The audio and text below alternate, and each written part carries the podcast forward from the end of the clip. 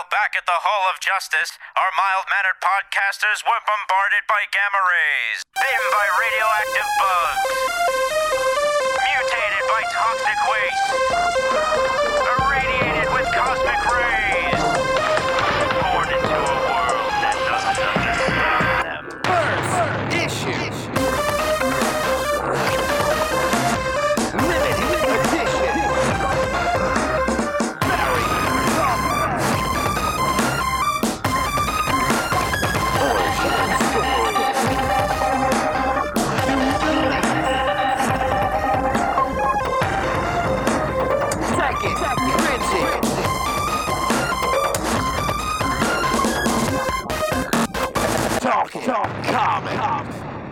It is Wednesday, January the 20th, 2016, and you are listening to the Talking Comics podcast. I am your host, Bobby Shortle. I'm in the house with Steve Seigh, Where am I? Mr. Bob Reyer, Happy birthday, Steve. Thank you. and on the line with Ms. Stephanie Cooke. Hello.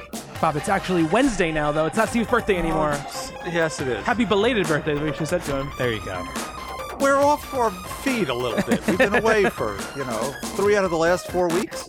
I've been gone for over a month. It's true. It's Yeah. true. We were here last week, though. Were we?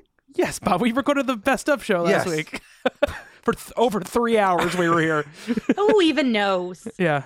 It's I all. was like real curmudgeonly by the end of that. yeah, you're always real curmudgeonly, so it's all right. I was a delight last week. I mean, maybe not as delightful as Joey because No. he is like high on rainbows. Yeah. Few people as delightful as Joey. Uh, um, but uh, yeah, so we did our. Uh, if you guys haven't listened to it yet, we we picked all our winners for the best of 2015 awards. Uh, It's up on the site uh, right now. Um, but now we're forging ahead into 2016. Today we're going to talk about what we're excited for in 2016. So we're leaving 2015 in the dust. Good. Big middle finger 2015. You're Yeah. out of Yeah, here. I don't. Yeah, Yeah. I'm, not, I'm not averse to that. Big no, thumbs I, up. I got two of them, man. They're ready to go. Um, big thumbs up to 2016 as it as it rolls in here. Yeah. It means I can clean up my living room finally. Yeah. Now that we're done with all this, I've got an entire shelf of 2015 stuff that gets boxed. And start a whole new mess. A whole new. Yeah, but now I've got a whole year to build it. Yeah. it's nice. Yeah, I have to rethink my strategy for this year, which I'll tell you, man, going digital with a lot of stuff helps. Yes, it does. Yes, it does. Yes. I've been buying my single issues and then like giving them to people. Like, I'm just like, here, you want this? And they look at me really questionably. Like, they're like, why? Well, if you walk up to a homeless guy sleeping on a Well, bench and know, hand like- him a copy of I don't know, Ms. Marvel, very it's warm. like- well, I'm not like running up to like some hobo and being like, "Hi, Miss Marvel," I'm like running away. Like, Life's not so bad. Read comics. Yeah. Uh, this could be your friend. uh, I'm going. I'm going to. I gotta. I don't know what, what the best shop is to bring them to, but I'm gonna get rid of like 95 percent of my physical issues. If you figure out which shop that is, let me know because I've uh-huh. actually called a few. They give me the old, oh well, the guy that does that is only here on Saturdays, and I just go, sure he is, right. So, but yeah, I got a lot of stuff. Maybe I mean, but you know what? I'll, we'll talk about it off the show because I don't want to make any promises and, All right. and then have people. I'm Did you guys see? for 'em. I just I just saw this like before we started the show, but SNL had Adam Driver on on the weekend. Did you guys see his undercover boss? I did. I saw the undercover boss, the Kylo Ren undercover boss, Star Killer base. Yeah, that Oh my god, I Mm. laughed so hard Yeah, it was pretty Like- funny. at a Adam Driver like or Kylo Ren going undercover as Matt, Yeah, a radar technician. yeah. Oh my god, the best. Uh, you guys, if you haven't seen it, listening that is, since you guys all apparently seem to be on board except for Bob. um, I uh, to check it really, out. really quick. I saw Star Wars again Uh-huh. when I was in um, Vancouver Mhm. last week, and I saw it in uh, what they have out there, Ultra AVX format, oh, okay. which is the the rumble Mhm, seats, the rumble like the seats, tilting yeah. rumble seats. Yeah. Let me tell don't you trust something. Those. I really liked that movie when I saw it the first time. I loved the shit out of it Yeah. the second time, man. They don't have any of those theaters around here. No, but like it was legit. Like Mhm. I, I really, I was like, all right, whatever. I'm paying for it. I might as well sit in the in the chair. But it like the the tilting, Mm-hmm. and then when they hit the warp drive, and it just like shoves you back into your seat, wow. and oh, it was amazing. It really Yeah. was. Like the the the programming in the chair. In like coinciding with the film, like whoever sits down and actually programs that stuff does a really thorough job. Mm-hmm. And I mean, it's not like it's not going to change your life or anything, but as far as seeing something again, but seeing it in a different way, um, it really kind of like blew my mind a little bit. Like I wouldn't go for all movies, Yeah. but for something like Star Wars, it was absolutely insane. Yeah. Driving Miss Daisy, I don't think it would work. Oh, man, very dude, I palatial experience. feel I the saw gra- Edge of Tomorrow in Ultra AVX, and like Oh, cool. I turned off my seat. I was like, no. I, I cranked that sucker up all the way to the top. It bucked like like just to let me know that it was active. Like Mm-hmm. right when the lights went down, it was just like, I was like, whoa, okay. But uh, I had a really good time with it. That's awesome. Yeah. Did anyone see the movie Matinee from years ago with John Goodman? Yes. Yeah, yeah, yeah. with yeah. the Joe Dante movie, Rumble Rama. Yeah. And this uh, Smell-O-Vision and stuff in Yep. that too, right? Yeah, I remember that movie. Smell-O-Vision. That was a Kentucky Fried Movie. Yes. I love that skit. That skit's amazing. Um, but yeah, that Adam Driver skit is really funny. Um, my favorite moment is when Bobby Moynihan, who's playing a stormtrooper, and they're eating in like the cafeteria or whatever, Yeah. and he's like eating, and he's like, "I think Coleman's an idiot," and he starts eating, and then like he starts choking him, and he just he goes, "Oh no." He's choking on food, and then he's a love it, real like- dick. Um, and he's like, I am not Matt. I'm Kylo Ren, yeah, your boss. And they're kind of like, yeah, yeah, we know. we knew that. We knew that. We knew that. And he's like, I knew that like as soon as you did like the force chokehold and like threw me into that soda machine and like Taran Killam's like, I knew that as soon as you walked into the room and said, Hi, I'm mad. Uh, it was really funny. There was a good. Uh, there was some good, couple good sketches on that episode. The Golden Globes thing was funny as well.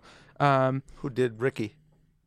uh, oh no, it wasn't. It wasn't like that. It was like it was. Uh, it was about like you know sometimes when the, like couples or whatever or winners are like oh and if you're watching Tommy like go to bed or Yeah, whatever. So it like shows like the story of the kids that they're Oh, talking that's to. funny. Yeah, it was funny. While the parents are like partying and like doing coke off, you know, like Liev Schreiber's chest and stuff like that. It's really funny. Did you see the picture uh, going around of the cat? Yeah, I was gonna looks- say. Like even I don't know if it's legit, if it's a Photoshop or not. Yeah. It doesn't matter. It's hysterical. It does. The cat does look just like Adam Driver. It's really funny. yeah, it's really funny. It is really funny. Um, yeah, I saw a couple movies this week. I've been catching up because I'm gonna do the best of 2015 show with the movies guys. Me too. What'd you watch? So I, s- I mean, I saw The Revenant this week. Ooh, Uh, bears. Bear Attack. The Bear Attack was gruesome. Um, uh, I saw Mr. Holmes, the Ian McKellen Oh. Sherlock Holmes movie. I almost wanna watched see that on the plane. I went uh, crazy for. it. I loved it so much. And the other Did thing you I, see The Abominable Bride also? Speaking of I did not know. I Okay. saw some of it. I'm going to catch up. It looked very, very Mm. interesting. I heard and very lovely. mixed things. So like my excitement pretty much went to a kind of steady See, once I, I, kind of started seeing that. But now, I love Sherlock Holmes in the right time period, Mm. and it, it works better than even though the, some other things are fun. Mhm. But so the when it op- the episode opened up on you know the real Baker Street and this and Mrs. Hudson and that house and the characters interacting in the way I'm used to seeing them, I was pretty taken by. it. I said, no, I'm not going to watch this on commercial television with PBS pledge breaks and all the rest of it. I'm, I'll wait.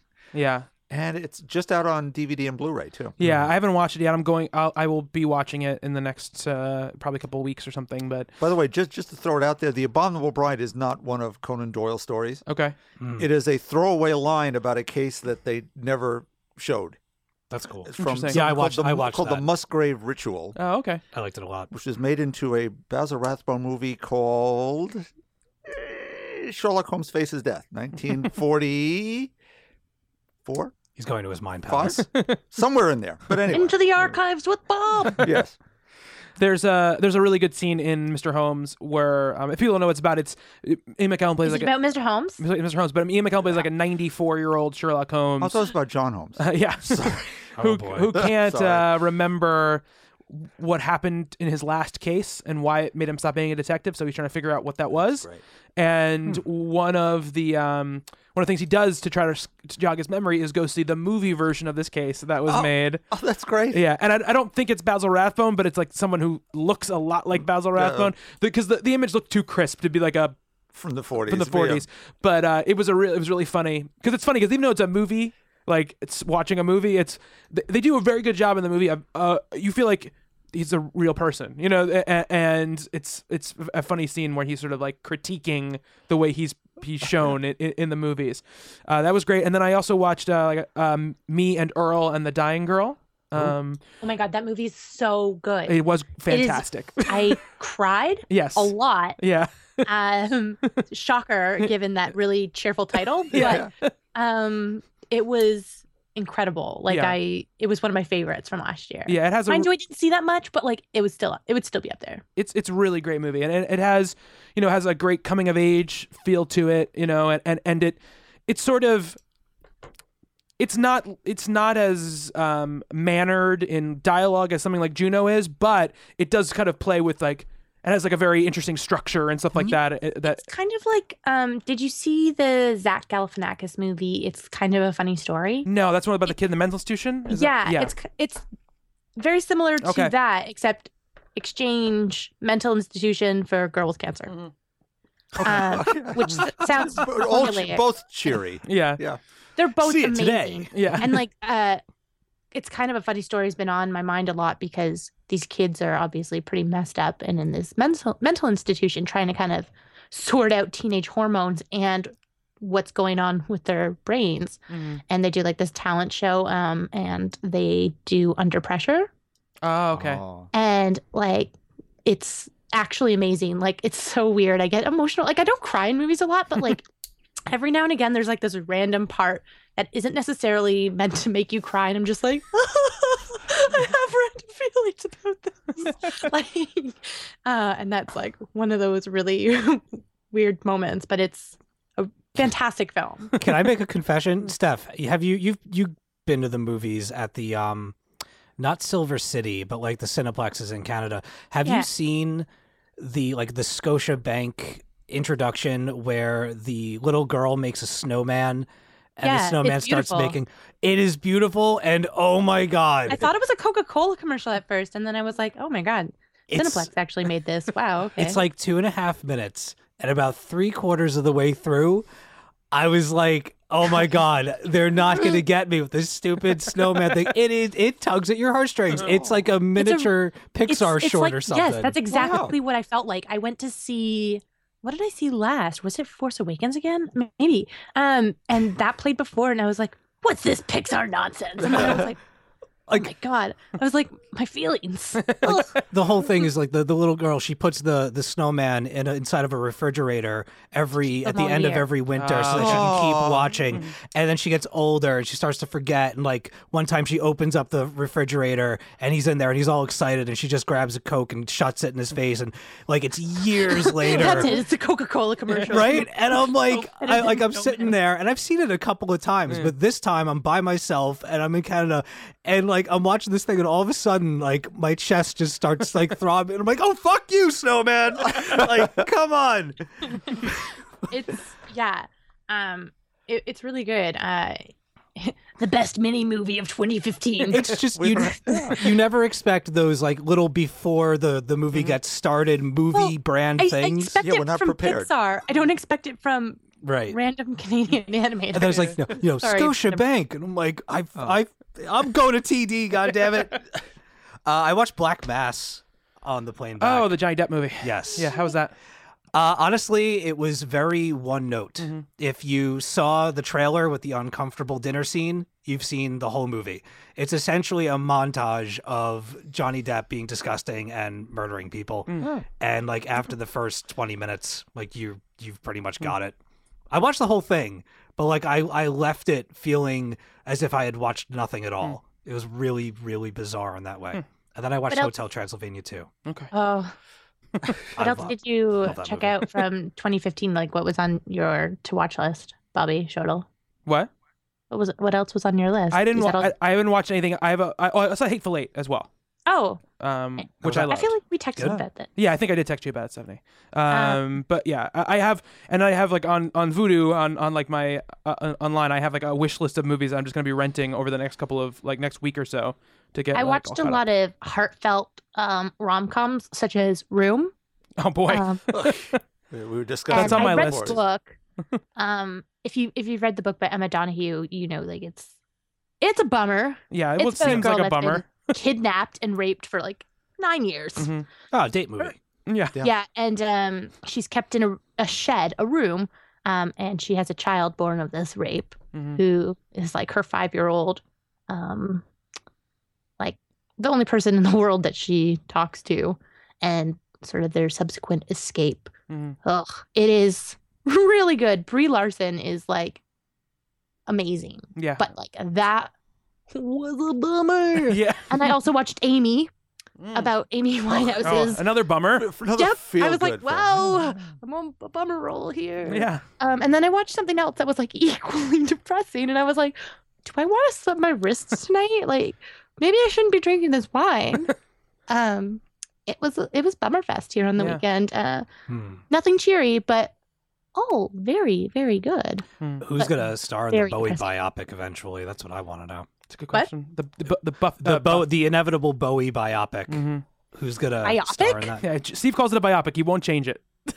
What is that? It's biopic. Biopic. A biopic. Oh, I'm sorry. I told you this like five years ago. I'm supposed to like remember- I can't remember five minutes ago, man. doctor's office. It's my birthday. Leave me alone. yeah. Biopic is like you are getting something shoved up your butt yeah, yeah, with a camera. Yeah. that has a camera. Certain movies isn't the same thing. um, His son should direct. biopic. oh yeah, Duncan Jones. yeah. biopsy. Biopsy. Yeah, Yeah. yeah. you guys I, I they're coming out soon they start this week actually but lucifer and the magicians I haven't. I. I, I haven't. They're not. Did it premiere already? Or they, they did? i'm i'm i'm we we as reviewers Yeah. Had some access Yeah. We got screeners. I, I, I didn't watch Uh, either one of them yet. No. okay okay Yeah. i felt like i'm just gonna I, i'll quickly say this and then if you liked constantine i feel like you'll like lucifer Constantine the movie. sort of- uh no the the short-lived tv show Oh, really a TV show. Gotcha. I liked it. um it had a very similar Okay. vibe Cool. if you like the magicians the books you'll probably like the tv show Hmm. i really thought that this was the story of larry schmatter going to log farts uh, and he discovers that the world of schmarnia is real and that the schmentsovy children also existed that is my official synopsis of the magicians I Uh, get it. as a whole Don't tell anybody how you're being snarky. I love it. I know she's being snarky. I just don't get what what it means. Harry It's- Potter, it's- Hogwarts. It's basically Harry Oh. Potter meets Narnia, and Oh. like the the the whole premise of the magicians is this boy finds out that he's a wizard, more or less. Except But he has people- Is that your Hagrid impression? yeah. he he discovers, but like he doesn't go to high school. He's too cool for high school. He goes to basically the um Hogwarts equivalent of like Yale, Okay. the Yale equivalent of Hogwarts Okay. or something. Okay. and then his whole life he's been obsessed with magic and Narnia, but they can't call it Narnia because that pesky, you know, Copyright. copyright thing is still in play.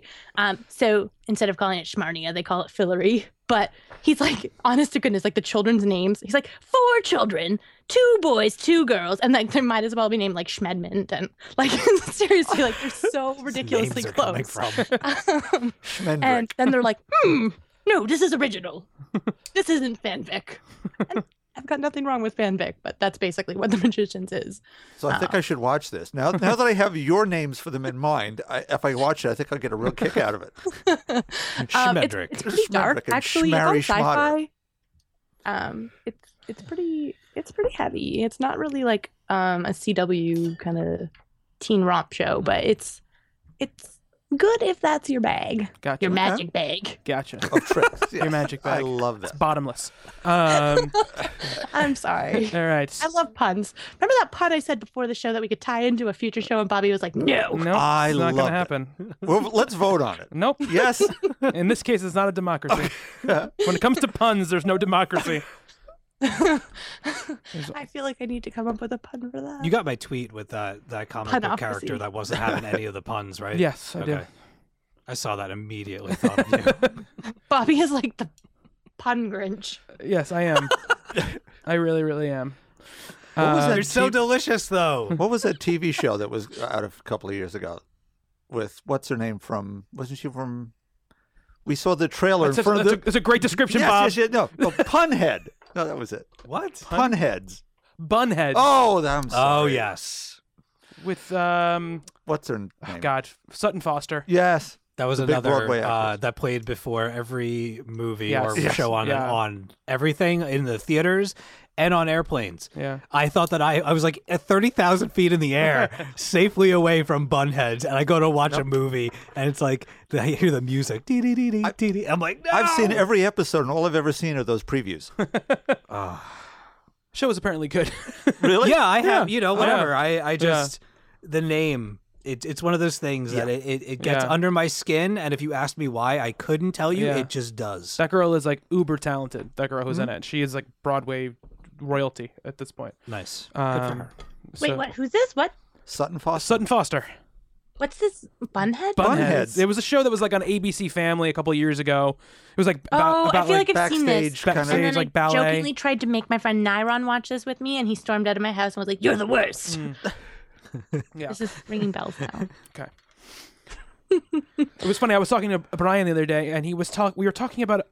He was talking about. him. We are talking about the movie, other movies that.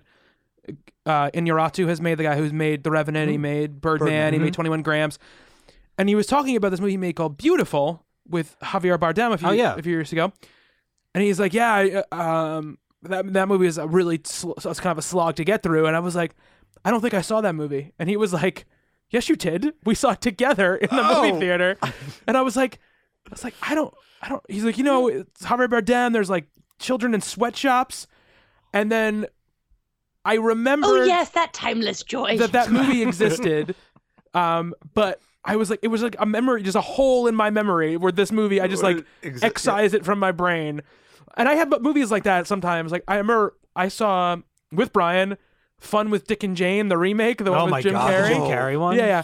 And uh, we we walked out of that movie, and I was like, I mean, that movie wasn't like horrible, but it was the most forgettable movie I have ever seen. Like, I will forget tomorrow that I, I've seen that movie. But because I said that, I've never really forgotten that I've seen that movie.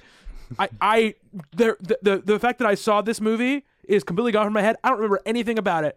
I remember Javier Bardem, the streets of some like, like you know, like shanty town, and like sadness. That's all. That's all I remember. That's enough. Yeah.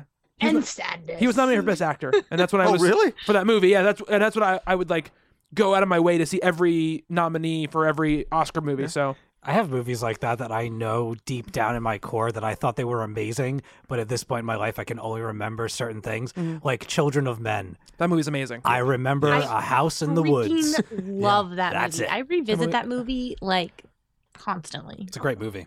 It's so many things at once: action and, Yeah. and science fiction. That's a really great movie. Drama. ah. Yeah. Yeah, See, and like, like- it's like subtle sci-fi. yeah, Yeah. yeah. yeah. The guy's a good director. Cuarón is a good. He's a good director. and, And then he's done. Clive Gravity. Owen, Oh like yeah. now, but I Still haven't can't. I can't that. stop thinking about him in extras. Who? Clive Owen. Oh, Clive Owen. yes. Gotcha. Yeah. Yeah. Um. Yeah. Well, I If watched that David Bowie clip from extras like on loop.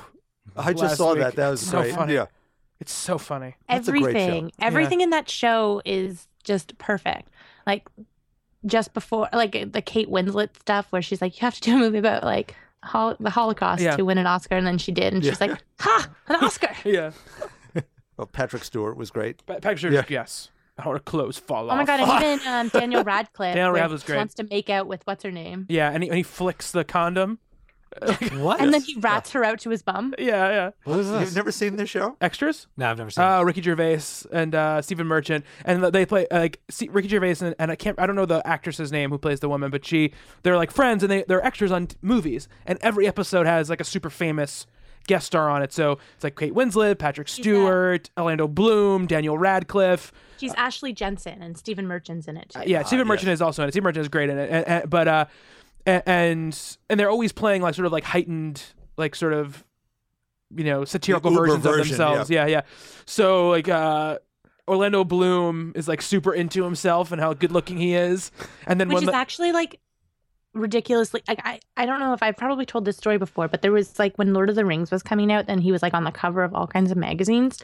Um, a model was telling a story about how like she was doing a shoot with him and um he was like looking over to her and kind of like giving her eyes and she was like what me and like waving back and kind of like flirting with him and then like she got up and like was about to walk over and he was like still making the eyes and she looked behind her she looked behind her and there was just a mirror and he was just like making like eyes at himself and like doing faces and being like mm, beautiful boy. Like, you're great. Wow, look at that hair. Um, but like she thought that he was like hitting on her. Right. but- Um, Hitting on himself. yeah, but Daniel Radcliffe is like a little bit like this, like little sex crazed little boy, Oh and he like just pulls like a, a- like a an unwrapped condom out of his pocket when they're like at a diner, um, which is, is it's pretty funny. And then there's one where he goes, they go to like a club, and they go, they're like in the VIP area because he Ricky Gervais has this show on TV now that like it's very successful, but he hates it because they've they've kind of made it very lowest common denominator, and he and David Bowie is in this VIP area. And he's like talking to David Bowie about what happens, and then David Bowie just starts like improvising a song about him. Yeah. And he turns around, there's just a piano there. it's really funny. It's really that show was great. There's only like ten episodes or Yeah. something of it. You know, it's just like the the British Office. But uh, that's enough about everything else that's not comic books. But it was fun. it was fun. Let's get into talking about some comic books. Um, those are the kind of discussions that you can hear on our Patreon episodes all the time. Uh, all right, so we're gonna kind of be doing things uh, like we've been doing kind of the past year tonight, but uh, in the future we're gonna be changing up sort of our, our, our sort of format and stuff like that. We're we're still gonna do the lightning round, um, and for the, for at least two or three uh, weeks, depending on what, what the books are, doing a shared book of the week uh, uh, during the week. But we have some a lot of topics that we want to do, and that's going to kind of take the place of, of shared book of the week in some places, and um, and then also for you know we usually do like our lightning rounds, and we go around the table and sort of each have a book that we're going to talk about, and uh, we're kind of going to change it up, make it a little more conversational, you know, uh, so that it's not just everyone has to bring a book. Like you know, if somebody has a couple books they want to talk about and someone has none, we, that'll be okay because we can sort of just have a, a discussion about it. Um, but today we're going to kind of do it more, uh, do it more of a, a kind of a normal thing, except we don't have a shared book of the week. We're going to be talking about what we're looking forward to in 2016, um, and I guess also what we're not looking forward to, if that's on your list of things that you want that you want to do. Bob Bobby, don't encourage negativity. That wasn't my, Hey, that was Bob, hey, this that was, was Bob's this was Bob's idea for the show. Right. So it- what we're looking forward to and anticipating, and what we might be dreading. Okay, okay. I, I think that was that that item was for one thing in particular that Bob wants to talk about. So I feel like I can, It's now two. it's I out can too. read Okay. your mind. Um, I don't know why I'm a weird like old leprechaun. I was watching The Matrix last week and I couldn't stop like being like, "Oh, look at me!" Oh, I was like, what is Perfectly have to do normal. with the Matrix? Yeah, perfectly normal voice used during the Matrix. My friend is like, she's like, "Why are you talking like a leprechaun?" I'm like, "Why not?" I saw an amazing photo yesterday that was a huge rainbow over a city. And at the edge of the rainbow at the very end was a giant lightning bolt hitting the ground. And the top of the photo just said, Man, that leprechaun is fucked. All right, Steve, Hi. You ready to do some lightning round business here? Yeah, yeah. I'm I'm just gonna I mean I haven't been here in over a month, so I'm just Yeah. gonna hop around. To be fair, we none of us have talked about any new books in probably a month, so All right, I'm gonna we're all try in the to same boat. not hit on the same things that Bob's gonna hit on. All right, so you have three minutes and go. All right, so uh, I checked out. Uh, I'm continuing to read The Violent from Ed Brisson, and uh, man, you want to talk about a comic that? Uh, oh, I'm sorry, and Adam Adam Gorham as well as well as uh, Michael Garland. The first issue, if you remember, we had it for our shared book of the week, and it's about a you know couple down and out on their luck. They both had run-ins with the law and drugs, and something really terrible happened at the end of that uh, issue, and it was just kind of like wow, like fly on the wall of a terrible life in a terrible place and where could this like let's let's hope that these people get redeemed or, the, or that they can clean up their mess this is the issue where things go from bad to so much worse in in the best possible way as far as like interesting subject matter for a comic book of this type uh it just it escalates. People people go missing. Things are not resolved.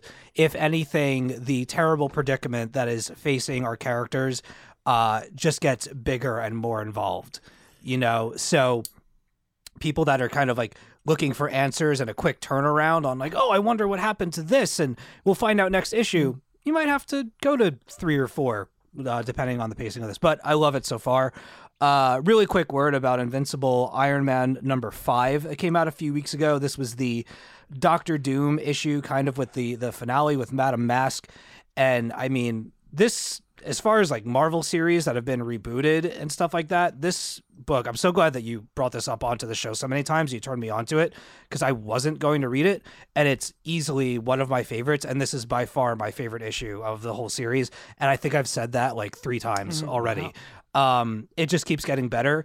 and this really kind of showcases who Doctor Doom is in this rebooted Marvel universe.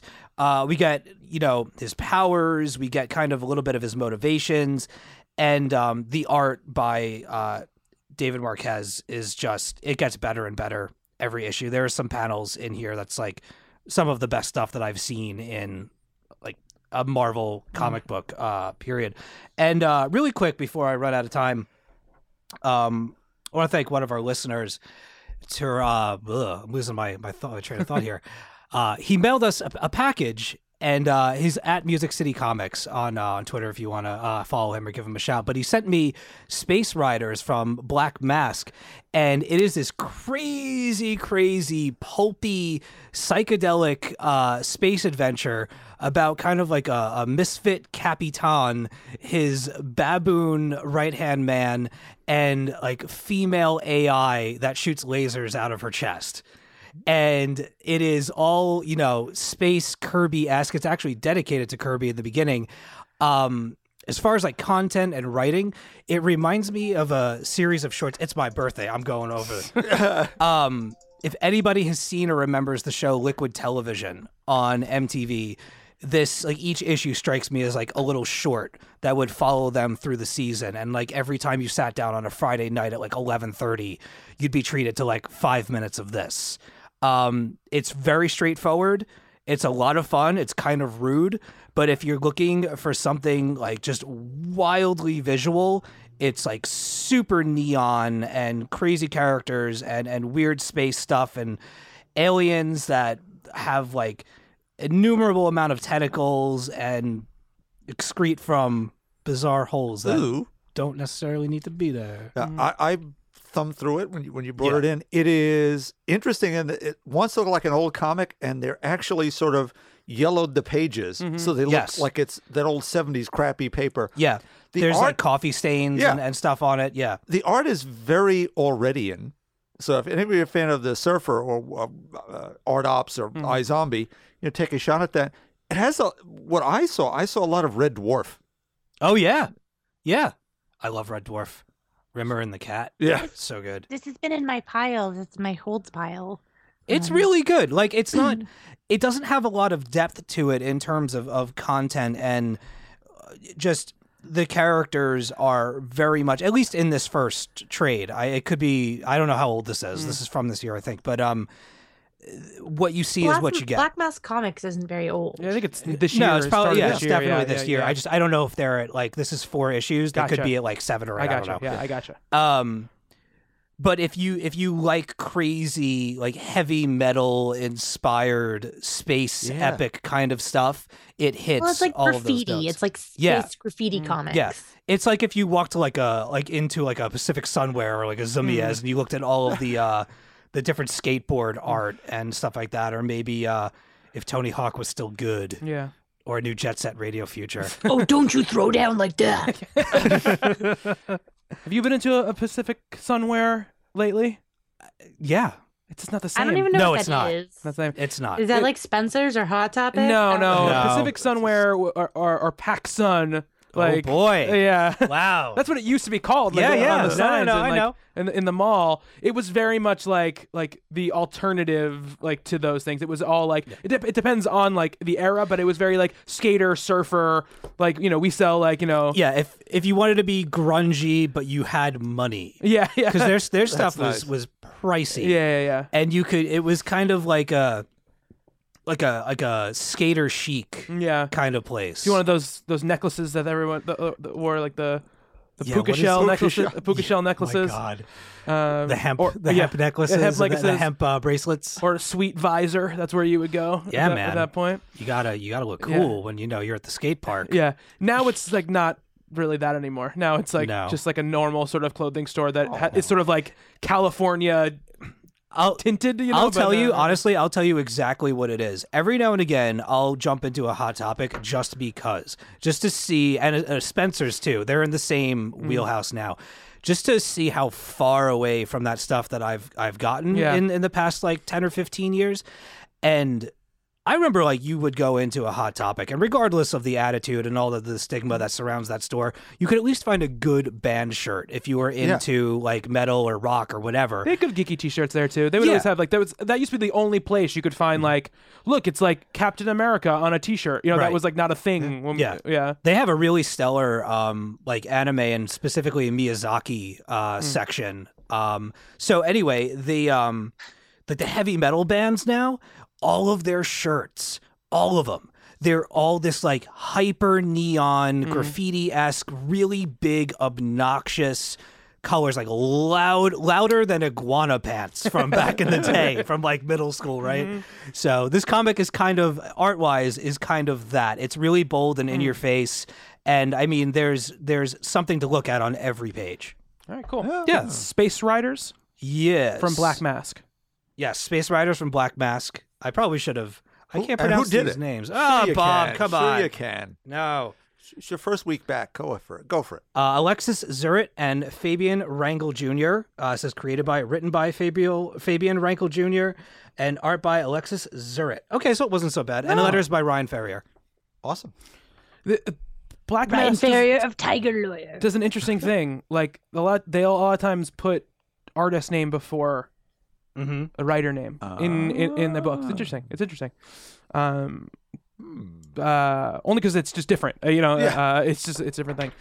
Yes, but I'm, I'm looking. I'm thumbing through it now. This book was crazy. Uh, all right, Stephanie, you got some books you want to talk about in a lightning round type of Sure do, situation? Bobby. All right, I don't know why I'm like Clint Eastwood. right. Oh, yeah, I was just gonna. you you do know that we've been doing this for so long that when you do stuff like that, I don't doesn't even I don't even notice it anymore. Whatever. It doesn't phase. I just it's not even a phase thing. I just hear it as I'm just like okay, that's Stephanie. Okay, let's just let we'll keep going. I'm That's- actually pretty okay with that. yeah, that's how it goes. all right, you have three minutes and go. Worst X Men number one. Not an amazing first issue for me, but it had a really interesting premise that plays with the whole question of what would you do if you were born with one of the s- worst superpowers ever? Um, again, interesting premise. I adore Michael Walsh, so checked out his art for that. That was the reason why I went to that book. Um, also, who doesn't want to read about the worst superpowers ever? Yeah. Uh, Kaptara Volume One. I wish I'd read this before our best of. I'm sorry, everyone that did this book. Uh, so freaking fantastic writing and art. Chip Zdarsky, um, Kagan McLeod. Um, you're on a mission in space. It all goes tits up. You land on a scary foreign planet. Not sure if you'll ever get home. You're probably an emotional wreck given this news, unless you're super happy about it. Like our lead character, who's just like, you know, fuck Earth. Cue a whole new world by Aladdin, and he's like, "This is this is perfect." Um, add in some human alien people from this planet who are like some weird mix of Conan and Kronk from, uh, or Gronk from, whatever frick his name is from Kronk. Emperor's It's New Kronk. Groove. It's Kronk. Thank you. Um, it's pretty great. what else did I read, you guys? Why what you else? Oh, number? Spider-Man Deadpool number one. Oh, okay. I heard good things about it. Yeah, I read it. Okay, I actually like I I don't regularly read either book. Um and I was actually super pleasantly surprised by how much I enjoyed this. I laughed so much and it was that perfect kind of combination of witty banter between two people, two sort of sort of heroes, one actual hero, one question mark. um and you know, subsequently what happens when they work together and the banter that comes from it. So it was kind of exactly what I wanted it to be, uh, and more because I really didn't have any expectations for it.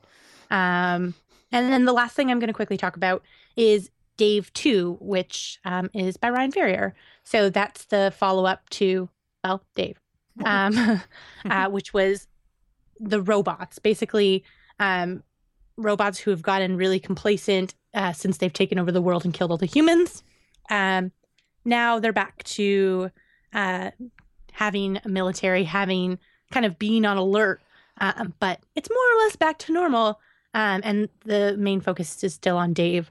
Um, I thought that it was a really it continues to be a fun story, but like the plot felt kind of like they did it just for the hell of it, like because the first one did so well. Mm. Um, it was just not quite as much of a story as I wanted it to be. It was very family focused, and I kind of felt like Ryan Ferrier pretty much exclusively wrote it to come up with more like robot puns. and like, don't get me wrong, I love puns, uh, but it- Me too. it wasn't. yeah, yeah, for pun Grinch. um, uh, but yeah, like it just, I, I didn't love it. I really wanted to. I didn't. Um, but I still think it's an interesting read. And again, if you like puns, you'll at least enjoy it for that. All right, cool. Um, so what were those ones you talked about, Stephanie? So, Dave 2, Spider Man Deadpool number 1, Kaptara volume 1, and Worst X Men number 1. Cool. So, what is the worst power for an X Men? Well, in this particular story, I mean, I feel like there's still a lot of worse superpowers, but for him, he finds out that he can spontaneously combust. Basically, he becomes like a giant explosion, and he's like, wow, cool, this is great. But if he explodes, he kills himself. Like, that's Oh. it. That's not good. So, you can only do it he- once. yeah, yeah, like yeah. one-off power. Um, and so like, you know, uh, yeah. Uh, I, yeah, I that's remember Scott bad. Snyder on a panel, and I think I've talked about this before, but I remember Scott Snyder like playing with a horror story about the worst superpower ever, and I think he mentioned something about, um, sorry, Scott Snyder, if you happen to be listening to this and I'm messing this up utterly and completely, please feel free to correct me. Um, but he mentions how like he thought for like a horror story, the worst possible superpower would be like not being it not having to ever go to the bathroom, but like the dude is really conflicted about this. He's like, "But I eat food. Where does it go?" Uh, like I just remember like listening to this panel and being like, "Why is he talking about poop?" um, but yeah, I don't know what I want to know. You tell us on Twitter what you think the worst superpower would be. hmm I, I want to know that. At Talking Comics. Yeah. Let us Yeah. know. Yeah. Worst super. I'm What, gonna have what to Bob? ruminate What about on you? that. What would your worst superpower be? Oh, uh, out of, out of nowhere like that. Okay, worst Well, superpower. yeah, keep you on your toes. Power of supreme egotism. No, that'd be good for you though. What would it matter? Yeah, no, but you'd, you'd you'd eventually, you know, have your comeuppance. If your power was supreme egotism, though, you might get your comeuppance, but you would never think it was. That's true, your fault. That's true. No, you're right. Okay, You blame everybody else. Uh, yeah, and you'd be named Donald Trump. No, no, no, we won't go there. Um, okay, We can go there for just a few minutes. no, I'm kidding. moving really slowly. Okay, I like it. I, I think I think going off what you said, Snyder said, never having to go to the bathroom, but always feeling like you have to. Fuck. that, that is that is my superpower. I'm trying to think of like a good one. Like, I think telepathy would suck. Being if able you to you couldn't control it, if you could control it, it'd be okay. If you heard everyone's thoughts every minute of every day, you'd be insane in I- an hour. It'd be I the would- beginning of every movie with anybody who ever read telepathy. Just Yeah. all the voices. yeah, no, like the Sookie Stackhouse book. This is this is like her entire like Eh, dilemma. Yeah. Uh, waiting in line for a movie and somebody who's already seen Ooh. this thinking about the end. Yeah. You mother. Being able to summon pigeons. hey, that Although worked for that's like Squirrel Girl, army. kind of. yeah, you Ryan know. North could write an adorable comic book Yeah. about you if you if that was your power. Your power is you always wait online at movies but yeah, never but then get you'd in. be covered in poop. Like they'd be like, "Come to me, pigeons," and they're like, and then you'd be like, "Ugh, poop." Like, Okay. I feel, but I feel like it would have to be like an uncontrollable summoning of pigeons because if that was the case, you would just never do it. like whenever you're in distress, they Yeah. like automatically just come to you and automatically like, oh my god, And like in my new job, like in this office building on like the 57th floor, all of a sudden, you're like the windows just black out and there's just pigeons everywhere. We're coming to you. You can control snails. They'll come and do your bidding. Yeah. Four years later. Oh my god. but, the, but four years later, that person better watch out. Yeah. because they're gonna I'm gonna get you. they're gonna have goop, goop all over them. uh, all right, Bob. Snail man. snail man. No, My it- god. That's, snail that's mail. definitely like a '90s, F list. like a '90s like superhero parody comic. We've I think got I saw him on the Chipmunk- tick. Well, We've got Chipmunk Hunk and Coy Boy. We could have snail mail. Yeah, Snail mail. Snail mail. That's also Oh sort my of a god, pun. I love it. M A L E. I love it. It's also sort of a pun. Oh my god! Sorry. Write it down. All right. It's going on the board. All right. Bob, you have three minutes and go. Well, the new Red Sonja number one is by Marguerite Bennett and artist Aneke, and it certainly has the DNA of the previous run by Gail Simone, with Ms. Bennett having a firm grip on Sonja's character. And the art by Aneke is just beautifully painted, and her use of facial expressions just really pretty staggering. So if you dropped off because it's not Gail Simone, you want to try the new Red Sonja as well. Speaking of sort of female warriors, Mighty Thor number three brings us another chapter in the long running Thor Loki feud. But obviously, some big differences this time around, and not only with Thor, but Loki has some new tricks up his sleeves. Hmm. Oh, I thought you were going somewhere else with that. Sleeve, there, there's lots of Loki. Yes. There's Lots of lots of Loki and lots of sleeves, and it's hysterically funny and gripping. Uh, three issues in, Squadron Supreme by James Robinson and Leonard Kirk has just really gotten off to a fast start. The team is assembled from various other squadrons from the Earths that were destroyed. So we have the Hyperion we saw in Avengers leading up to Secret Wars. I said it. uh, we also have the Power Princess, the Wonder Woman character from the original squadron. We have Blur, renamed from the Wizard from the new universe. And they have decided now that they're on our Earth after everything ended over there in Secret Wars 9, they're going to protect the Earth and take all sorts of measures, whatever they need to do. The first issue has a huge character death, and I'll just leave that at there people are trying to catch up. But it definitely has that Mark Gruenwald feel where they're trying to create a utopia. It doesn't matter what they have to do to get it. It is really staggering. Wonderful covers by Alex Ross and Squadron Supreme 1 to 3. I think we have a fourth one coming this week. No, no, maybe it's next week. Uh, Scarlet Witch number 2, beautifully written by the aforementioned Mr. Robinson as Wanda continues to put her life back together while trying to put the world of magic back together at the same time. Yep. This time around, each issue is going to have a different artist to replicate whatever world view that Mr. Robinson wants to have for where Wanda is.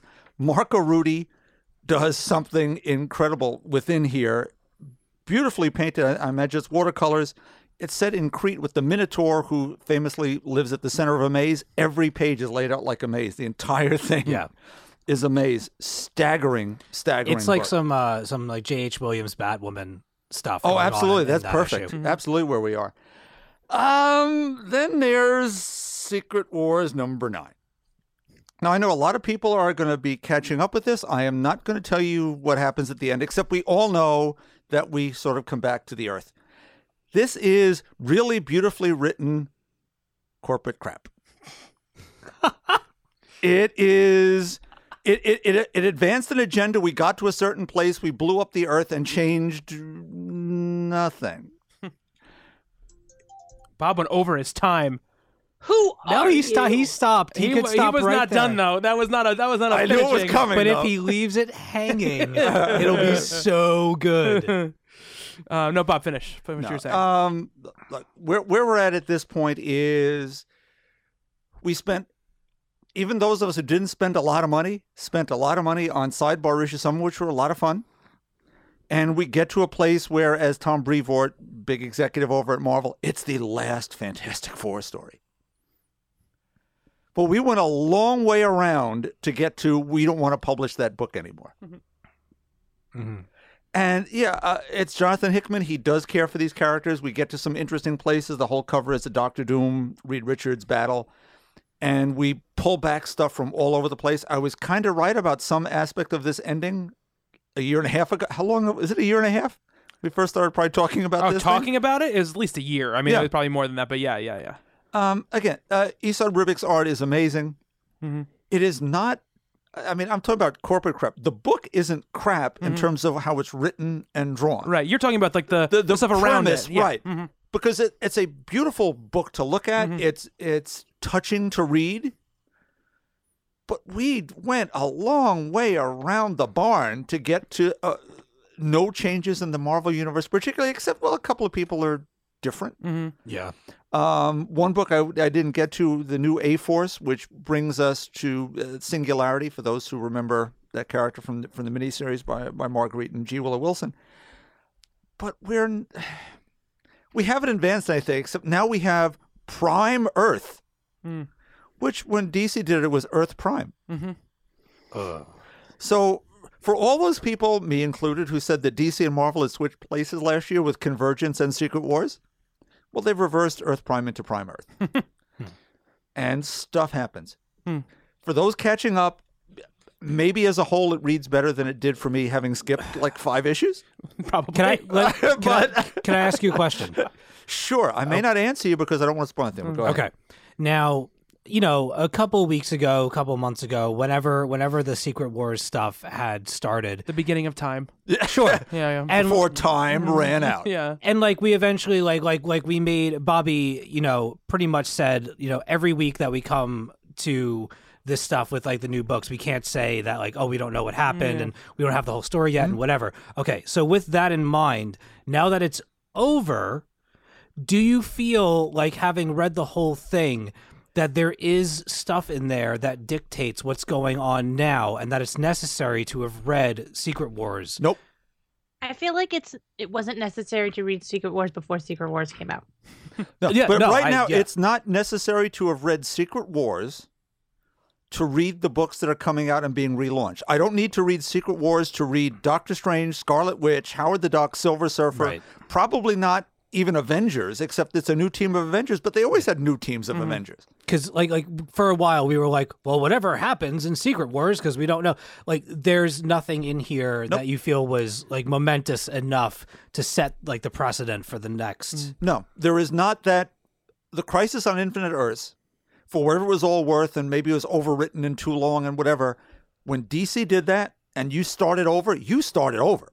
It was not even like the New Fifty Two, where some books mm-hmm. carried through. Mm-hmm. That ended everything, and so there's a new Superman, a new Batman, new Wonder Woman. It all began again. This is. Eh. okay A couple of characters have been affected. One particularly, who we all kind of know about, mm. whose book was delayed okay for months. Right, Miles. Yeah. I, I have i have sorry. one more I haven't read it, question so I'm for- not You're even right, yeah. yeah. I have one more question for you before we, we jump off of this. As a Fantastic Four fan, specifically of Jonathan Hickman's Fantastic Four, is this worth my reading as a Fantastic Four story? you will find some pages near the end to be staggeringly touching and infuriating at the same time. Ah. Okay. How's that? How's that for mystery? Okay.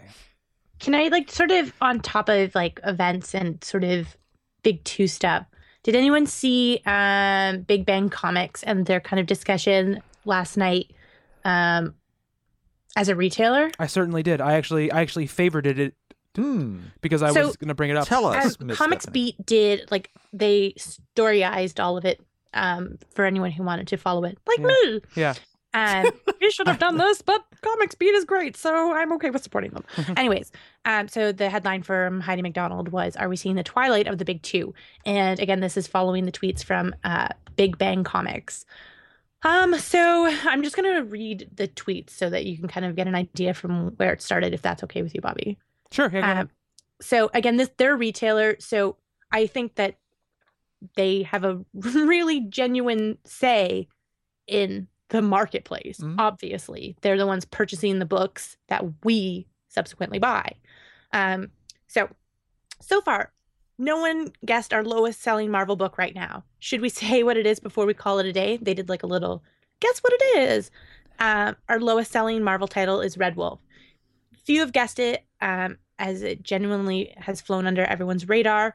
The numbers on this are genuinely surprising. Used to be that being a top two book would guarantee you a certain plateau of sales.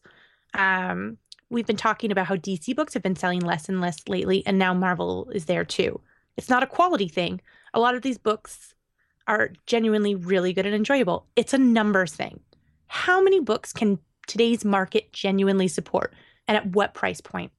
And at what give and sorry what gives when something has to give? We're honestly looking at the sales of some of the marvel books and shaking our heads in disbelief but there's so many of them. And to make things worse they're all being launched at the same time on the same day. It's hard to make an analogy to any other industry as comics are unique but this is ridiculous. There's no there's no effort anymore to build a sustainable fan base. It's throwing stuff at the wall and praying something sticks. Is it that some corporate levels need to be hit and so many books need to be published? Is it a, an attempt to flood the market and take sales from image comics who are just growing and growing and taking the major talents away? Is it genuinely um, belief that if you build it, they will come? We have never seen so many people coming in and canceling all Marvel or all DC po- books in their pull list. It happens loads. And there are so many good books suffering because of this at their majors. Great books are not getting the chance they deserve. And that's not even mentioning the amazing books done by smaller publishers that don't get the chance to be seen in this market. It's hard. You sell comics. It's usually because you love the medium and you want to see it doing well. And it's not. Sales overall in the industry are good, but they could be better if the growth was more organic and natural, as opposed to, and this is in all caps for the next little bit, here's 50 new number ones and seven variants for each. Oh, woo! um, uh, I do know that we moan a lot when it comes. Oh, sorry. I do know we moan a lot when we are doing these things, but this genuinely kills us. There's so many new readers out there, and the main tune go out of their way to make it as obtuse as possible for them to get into comics. Are you enjoying this comic?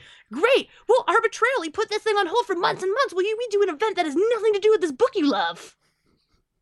And uh yeah, they. I, I'm not sure if there's anything kind of following. Oh, shit, kind of carries on, but um, that's Yeah. really Yeah, I thought the next Bottom one was was was interesting because it was like Yeah. a kind of like an exact like example where it said we can look at our poll list and point at the people Oh, that, yeah, that here, came yeah. in to buy Batgirl, for example, didn't find it while Convergence was on and never came back. Yeah. People that Yeah, w- then- were just getting to comics and couldn't understand what had happened. Yeah, we've lost so many new readers at a time where they are jumping at the chance of starting to read comics. Look, what what do we what do we know? We're only retailers. We're only the ones that deal with the customers. All we can offer is our point of view. And here at the trenches, we're seeing potential customers literally going away confused and unhappy, and that's not good for anyone.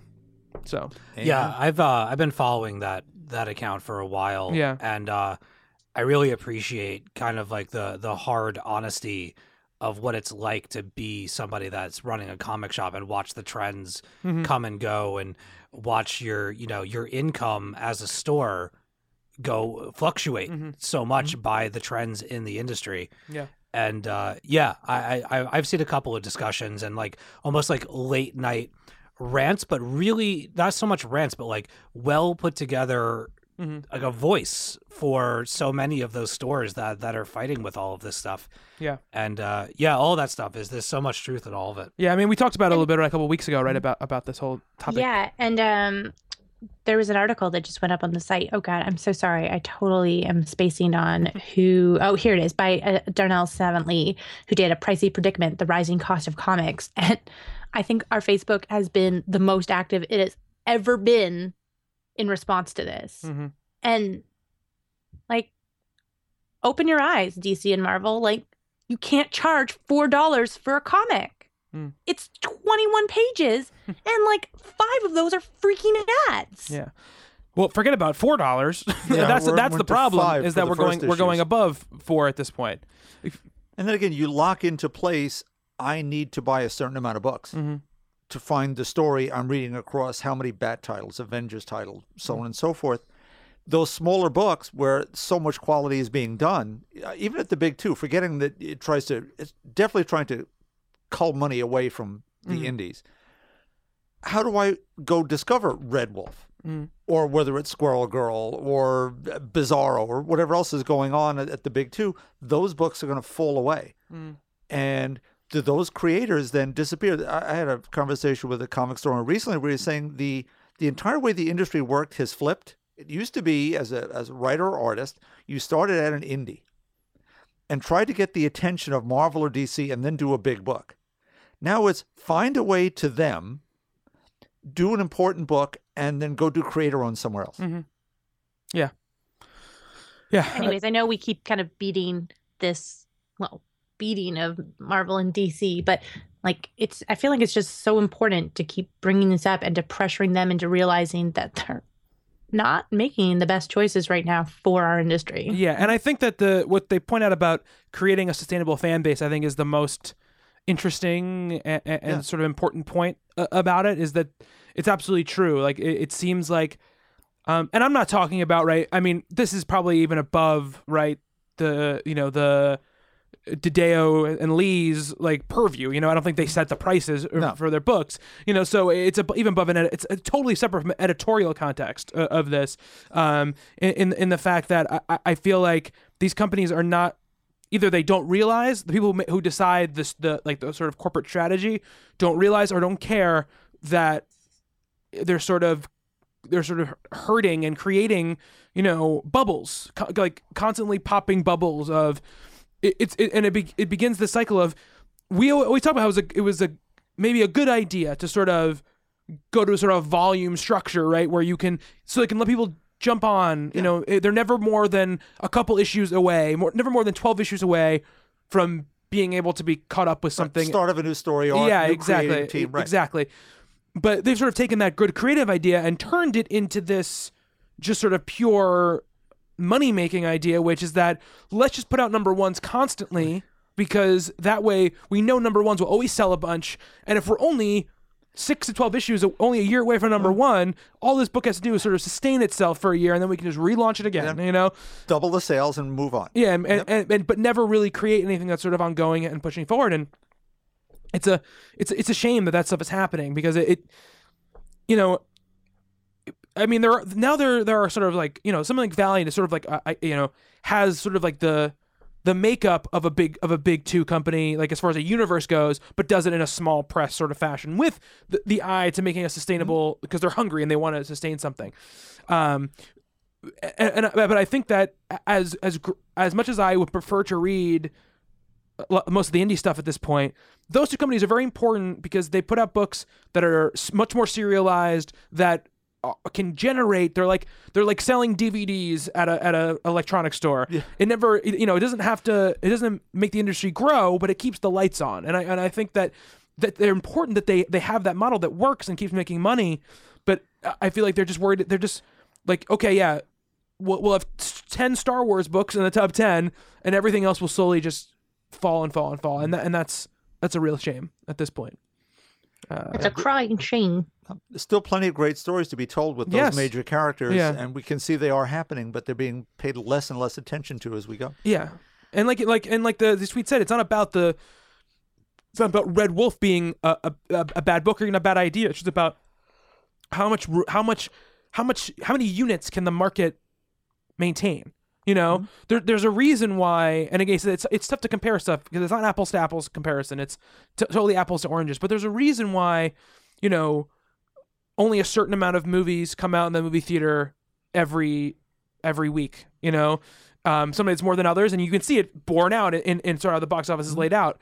But like they, they know there's a certain amount of movies that can be supported in any sort of real way by the amount of audience that goes to see movies. A- And if you if you inundate too much, and I'm talking about wide release here, not just you know everything else, you're gonna you're gonna kill everything because you're not it's it, everything's gonna get made less because there's too much in, in the market. And here in a much smaller marketplace, yeah, absolutely. with a quarter of a million readers, let's l- l- maybe Yeah. it's a half a million. yeah, Wow. It's, it's really interesting. I'm Hmm. looking at Amazon.com's bestsellers for graphic novels. And like Marvel and DC are barely on here. Like number one is Fun Home, a family tragic comic Mhm. by Alison Bechdel, yeah, which actually like don't get me wrong, she's like a household name as far as movies and feminism and all that stuff by now. But like I honestly didn't see that coming. Well, there's a Um, Broadway show of it right yeah. now. Oh really? I Yeah. didn't know that. Yeah, there's a Broadway show. Um, there's like amazing, fantastic, incredible, um, the Stan Lee Mhm. um thingamabob, Walking Dead, March book one by John Lewis, uh, Persepolis, The Killing Joke, Mm. um, Understanding Comics by Scott, Scott McCloud, Scott McCloud, yeah. Uh, Grim Fairy Tales from Zenescope, um, Star Wars Darth Vader, Uh-huh. uh, Maus. Mhm. Like there's, you know, Civil Wars on here at 17. Yeah.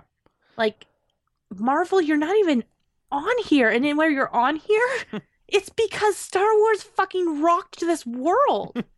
like you are not and on anyone's mind.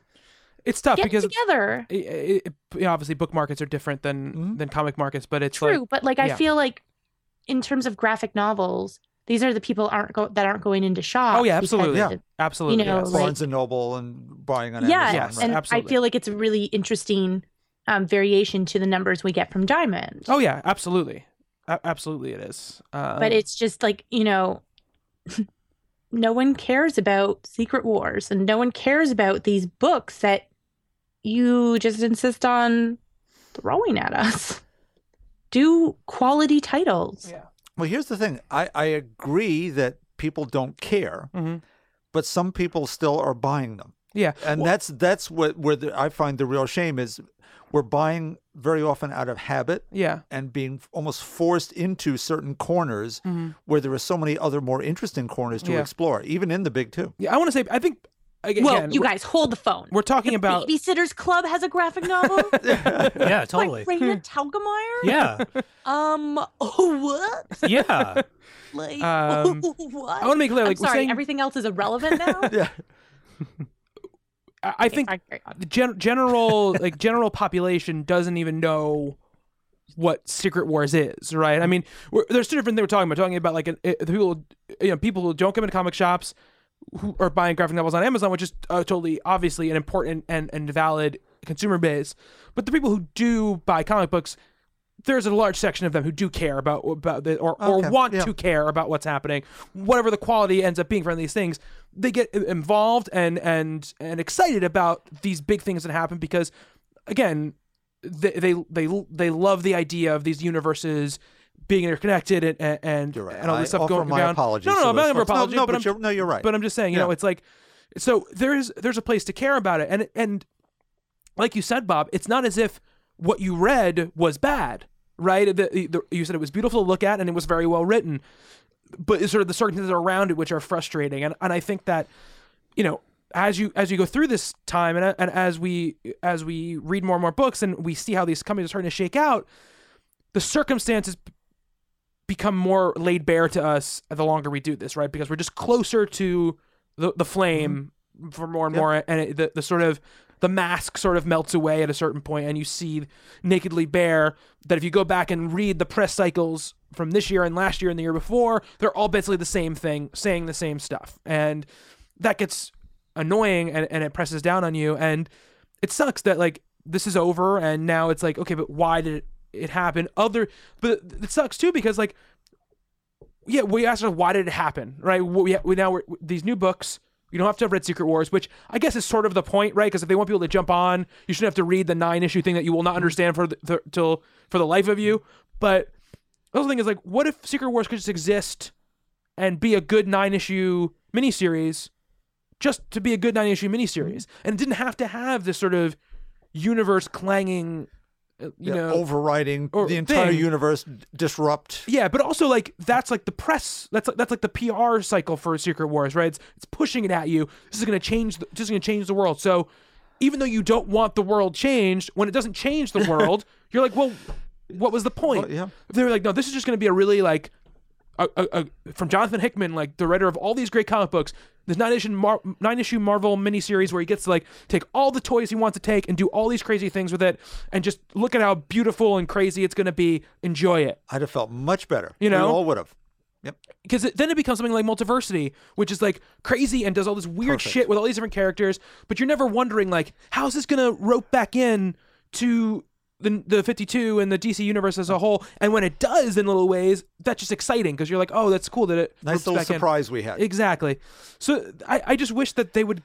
I just don't think they they're too wrapped up right now in this event thing, and it's because when they put events out, that they They sell. they sell, and they can they can they can the comic book industry can can hold up nine eight to nine months, six to nine months of getting a book to sell, calling it an event, but it can't make for the most part three, four, five year old series continue to sell and sell and sell unless it's called Batman.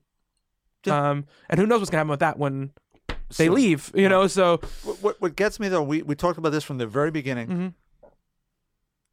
The movies attract so many more eyeballs. well, yeah, You see little kids at the theaters and they're wearing their Mm-hmm. superhero shirts and they would love to go read the superhero books that replicate the movies Mm-hmm. they saw. And you walk into a store and they're not there. Mhm. Or they can't be read by little kids because they're rated teen plus. Mhm. Which is sometimes only the marketing ploy because if you write it just teen or all ages, people think it's for little kids. right. I when I worked um like when Walking Dead was still kind of just coming um, to TV, it hadn't really become the critical success that it is. Mm. Um, I remember this mom bringing in her like probably like nine, 10 year old son and picking up The Walking Dead. And I was like, hey, like you can buy it because like obviously you're his guardian and that's your call, but like that's super not appropriate. Like there's like rape and like murder and like it's kind of maybe not a great starter comic for your kid. And she was like, whatever, at least he's reading. And I'm like, okay, well, that's one way to look at it. I mean, like, I really admire your positive angle here, but like, okay, you know what? I'm you buy it. Cool.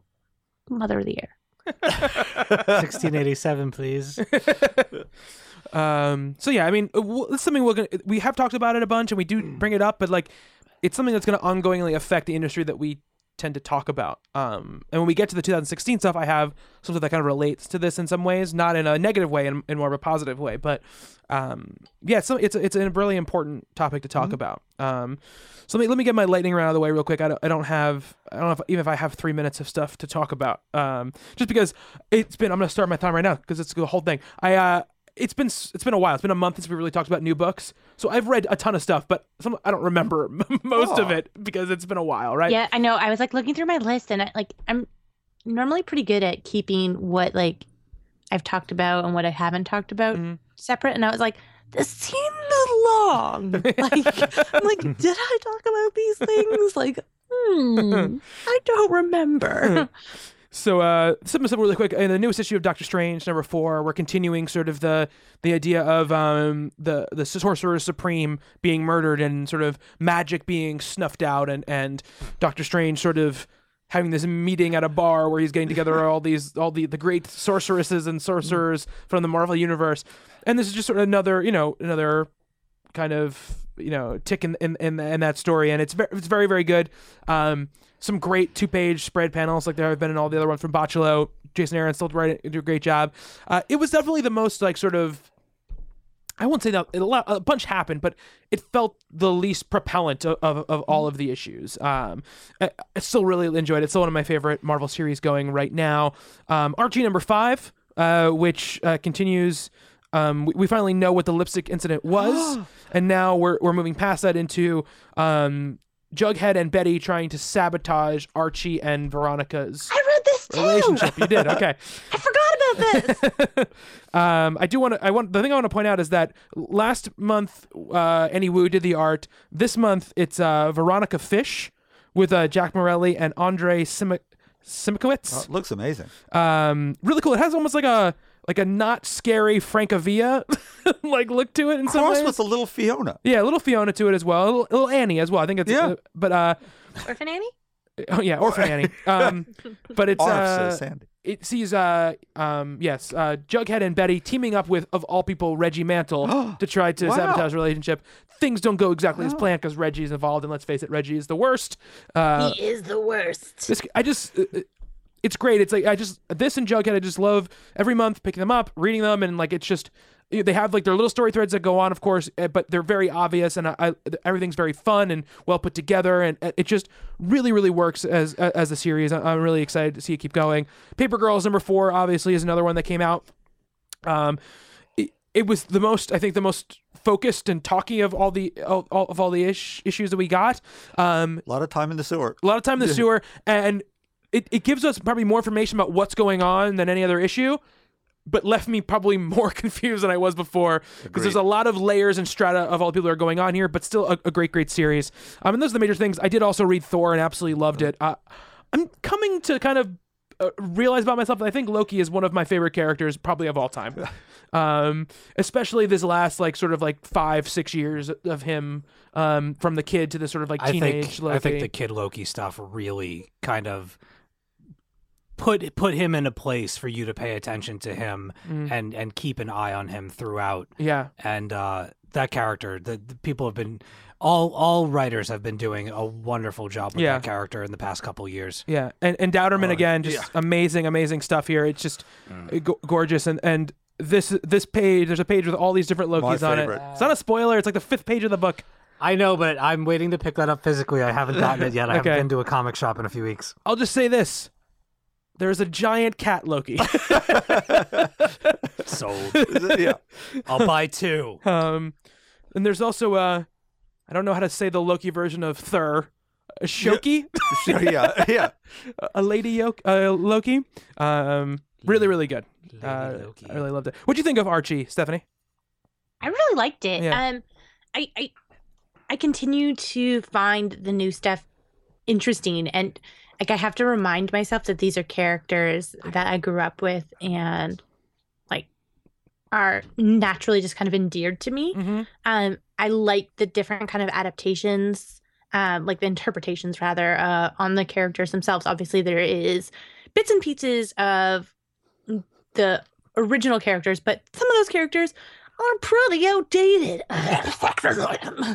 um, but like, I I like where they're going with Veronica. I kind of like, you know, um, the the things where they're like, is she really as bad? Like this is kind of her weird way of weirdly being into him.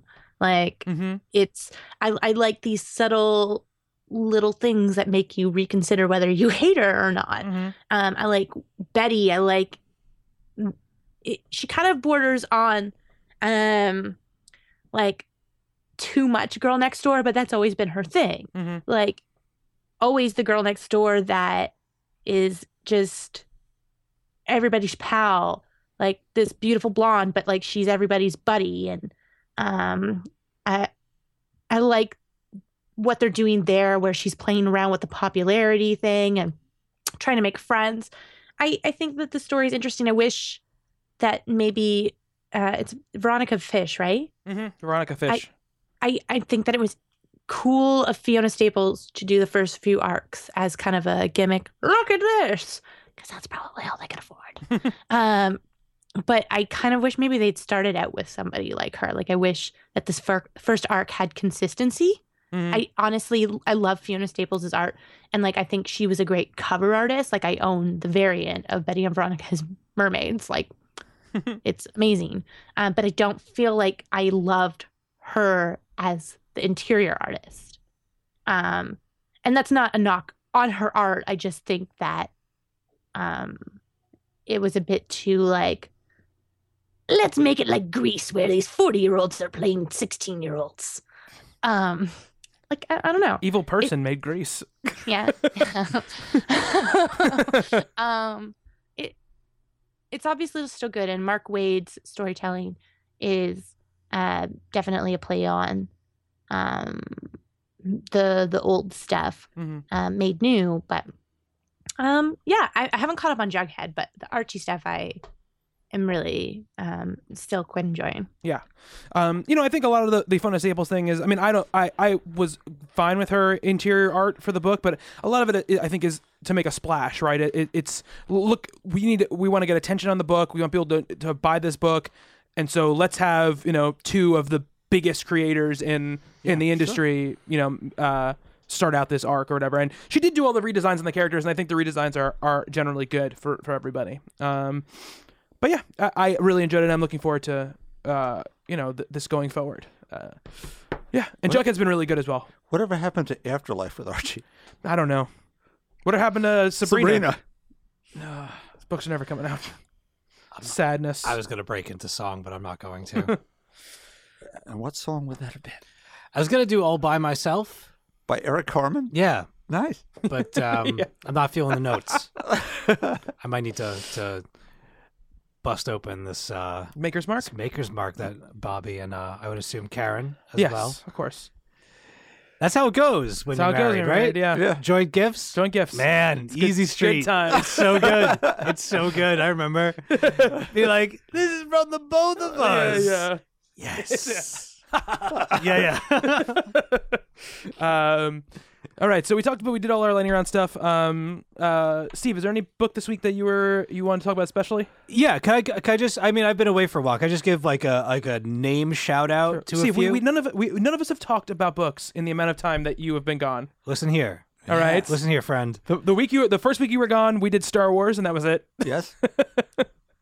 Then we did all our award shows and then we did another award show. I caught up with a bunch of stuff during the break, Mm-hmm. and I just Well, some you should have got it in in your lightning round. Rattle Talk off. faster. You can letter off. You can let off names. All I want is names. DC bombshells. Okay. Uh, the Death Defying Doctor Mirage, uh, Second Lives, Giant Days, Harrow County, Illuminati, and that's it. Okay. So good. So good. so good. Uh, but my uh, my my my book of the week, or the thing that that stuck out to me the most. Um, I'm actually a little surprised that I chose this to to be like my main focus this week because I left it not knowing how I felt about it, and I guess I guess I'll get to that uh, in a minute. Hmm. But uh, a little while ago, uh, the Jim Henson Storytellers uh, Witches series was going on, and one of the contributors to that series was S.M. Vidaurri. Uh, I can't remember which. I think he did issue number 2 I'll look it up. of that arc.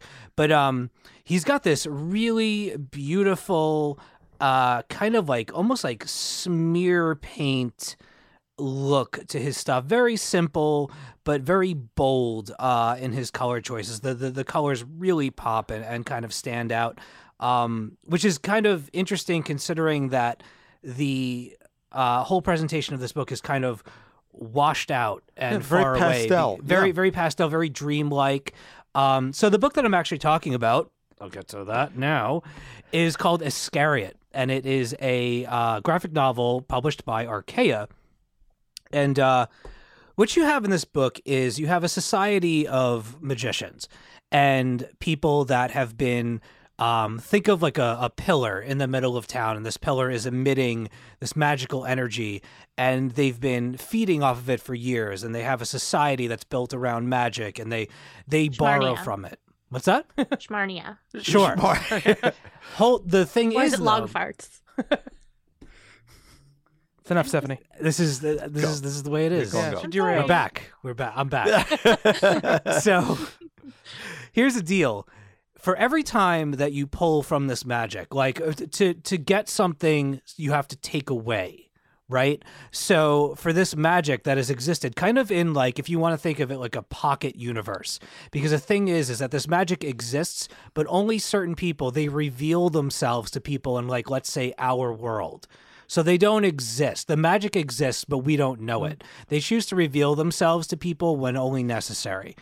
And whenever they create magic, they create death. It's a it's a give and take relationship. Only So- a certain pool of magic can be drawn from. Right. right. So they've basically built a society where they have sacrifices. And somebody is nominated to be sacrificed for the sake of this magic. And every, let's say, every season, every year, someone needs to be sacrificed in order for that life energy to power this crystal or this tower, in order for them to pull on it and kind of keep their society going um, there is a young magician who is kind of the disciple of like the grand poobah of this entire society and idea. And he decides that he's not comfortable with the idea of killing or or not so much killing, but just taking the the life energy of someone who's passed and someone who's lived a full life and kind of recycling their life energy. Um, he decides that he's going to find a way to create magic out of thin air. But in order to do that, he has to find a magic that is strong enough, an emotional connection or a life force that's strong enough from our world in order to do that, in order to harness that power and bring it into his. So what he does is he uses the magic that's afforded to him by like it's like portioned out, right? Mm-hmm. So he can only do so many visits to our world as this crystal will allow, and he's doing these experiments in a uh, kind of like a cancer ward or or a kids ward in a hospital. And he's taking the different energies and the passing of energies and the passing of lives that is happening all throughout this hospital. And he chooses a human child to pass this otherworldly magic onto and kind of uh, reinvigorate the way that magic works as a whole in order to save his world.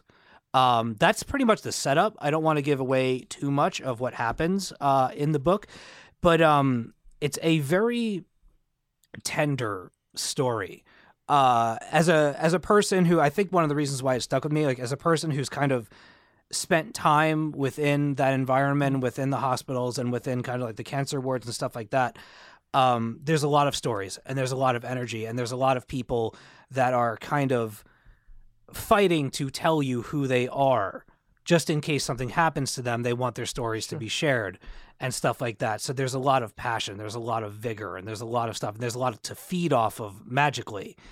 And um in Iscariot, you basically get the story between a an ancient magician and a human uh, a human female child trying to recreate magic as a whole.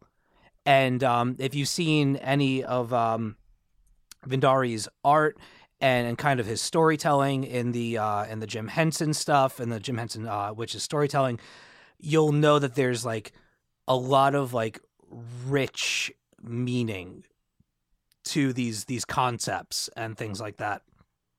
And uh, I think it, in all honesty, like the narrative of it and kind of the story beats and stuff like that, it ended a little flatly, but at the same time, the the the messaging and the importance of like life and life energy and and and telling your story and making people remember you and giving something positive to the world and putting out positive vibes like the necessity for that that there's this kind of pocket universe that feeds off of that energy. And if you just waste like your final days no one benefits from that so um, really really fascinating stuff very very cool absolutely gorgeous uh, to look at throughout the entire book and um, yeah if that's something that sounds like it appeals to you then you should check it out He did the first issue. Uh, Okay. oh yeah, of Storytellers. nice And it's the usual brilliant production Yeah, absolutely, Archaia. just it's gorgeous a, it's an presentation. book. Yeah. I mean, the, there's like there's gold on this cover that literally, if you move it around, it shines off of, of whatever light source that you have,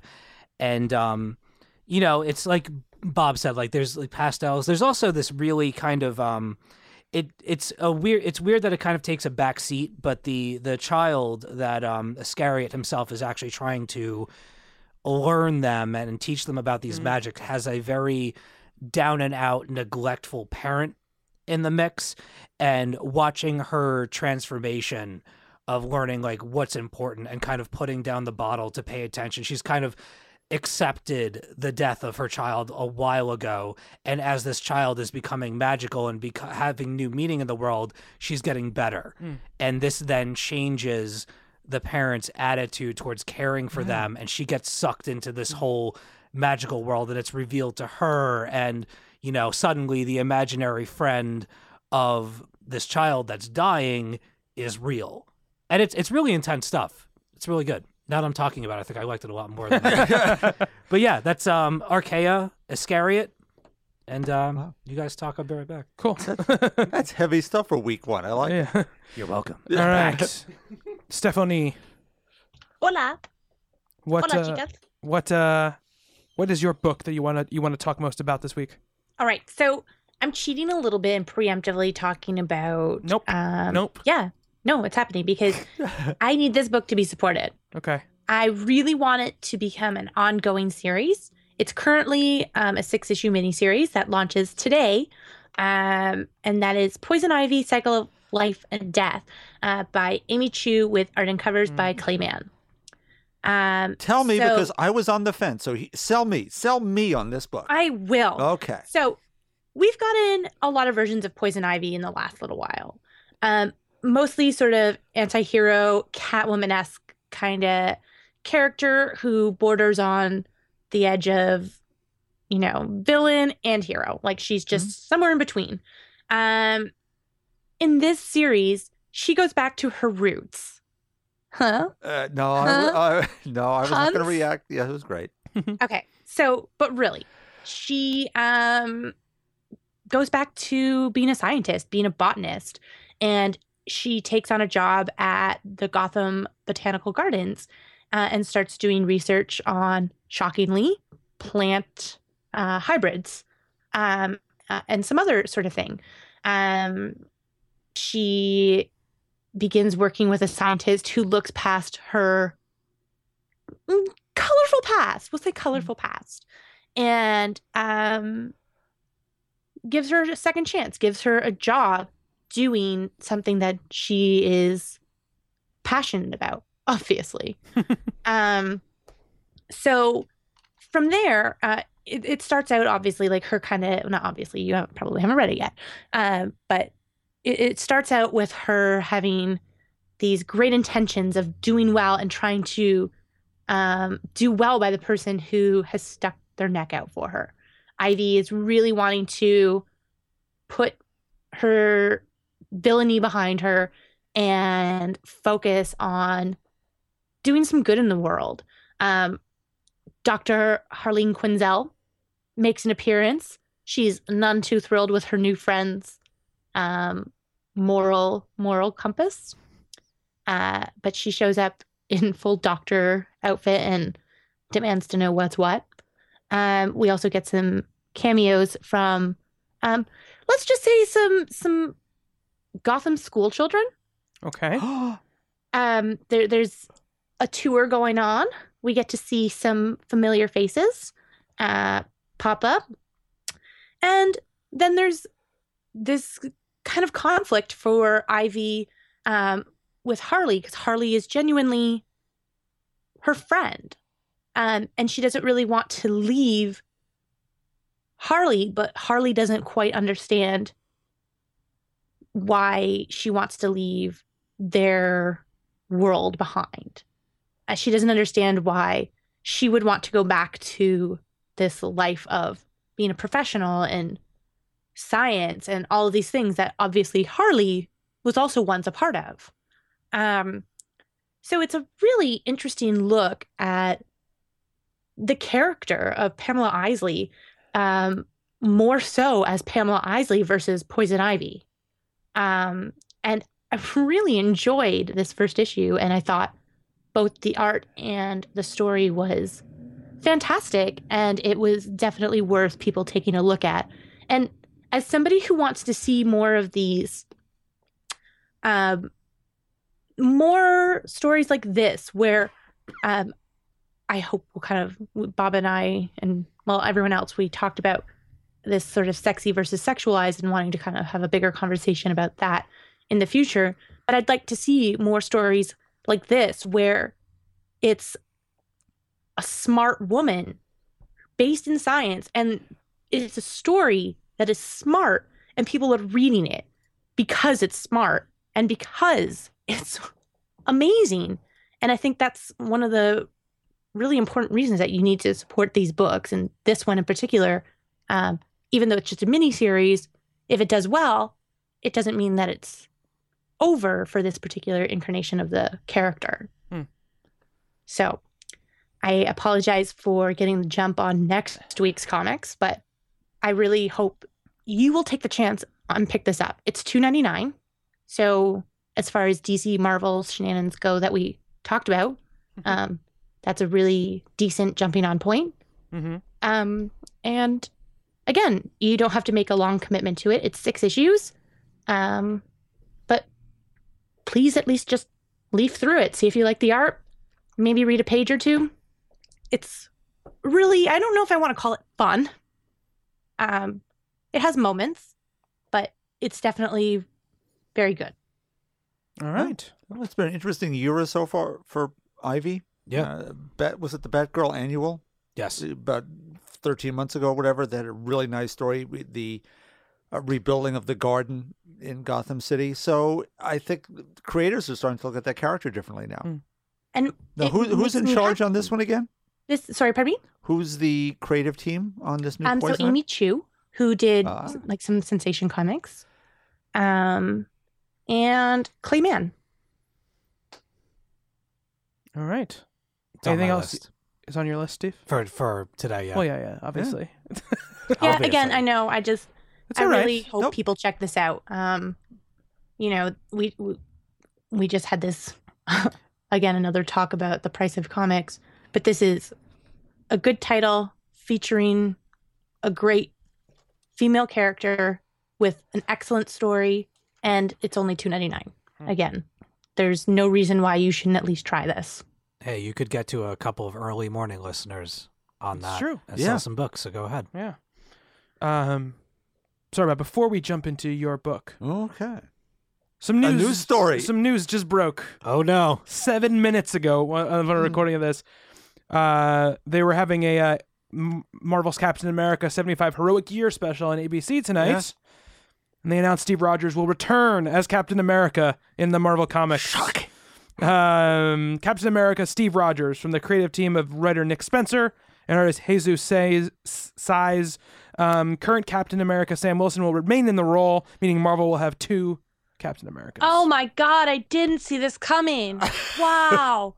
It's almost like when they bring characters back from the dead and I'm just like shocked and I can't sleep at night because I'm like how can they do that? Yeah, there's a movie coming out in a couple, mo- Yeah. in a couple months. Wow. It's gonna happen.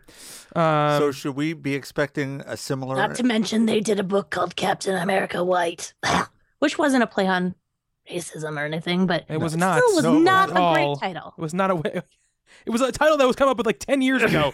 It was not a great title then. Not a great title. it's part of their colors. it's books. red, white, and blue. Yeah. There are other colors. They, but they already used red and blue. Didn't I, they? I would I would go for um, Captain America Chartreuse. eggshell white. Eggshell. Eggshell, white. eggshell. white. Ivory. Just one, mo- America just, just a modifier in there. Yeah, Just get the yeah. modifier in there. Um, Pancake batter white. Like, Captain America cheesecake. Cheesecake. She's uh, but anyway, that that just, just broke. So that that's happening. No no other news except for that. So um, just uh, just Nick wanted to Spencer's get been it there. doing a great job with the Sam Wilson book. Yeah, so yeah. He's running both. So Wasn't there supposed to be a premiere of a new Suicide Squad trailer today? it's tonight. Ooh. It's tonight. Yeah. Okay. It's tonight or tomorrow night. I don't remember which night it is. You're welcome. Because It's- there- there's an it's entire one of these three nights of DC television shows. Because there's a whole special about the coming of the Justice League. That's tonight it's, oh, it's tonight or, or t- tomorrow. tomorrow, whatever that. That's assuming this. It's the same thing. Yeah. It's the same thing. So Tonight's Marvel's night. yeah, they released a concept art of like the Justice League. So if you actually got to see little bits of the Flash and Cyborg, Ooh. they look like the Flash and the Cyborg. So Well, that that helps. yeah, I mean it's just concept art, obviously. Yeah. But uh, all right. So um, Bob, Well, speaking of DC, Hmm. how about that for a segue? I would, to probably no one's surprise, I'm going to talk about the Legend of Wonder Woman. yeah. okay. Renae De Liz, who does story and pencils. Ray Dillon inks, colors, letters, basically everything else. And this is a digital first series that will be nine issues of regular books Mm. at three ninety nine, but very dense, which is good. Lots of words. Words are good.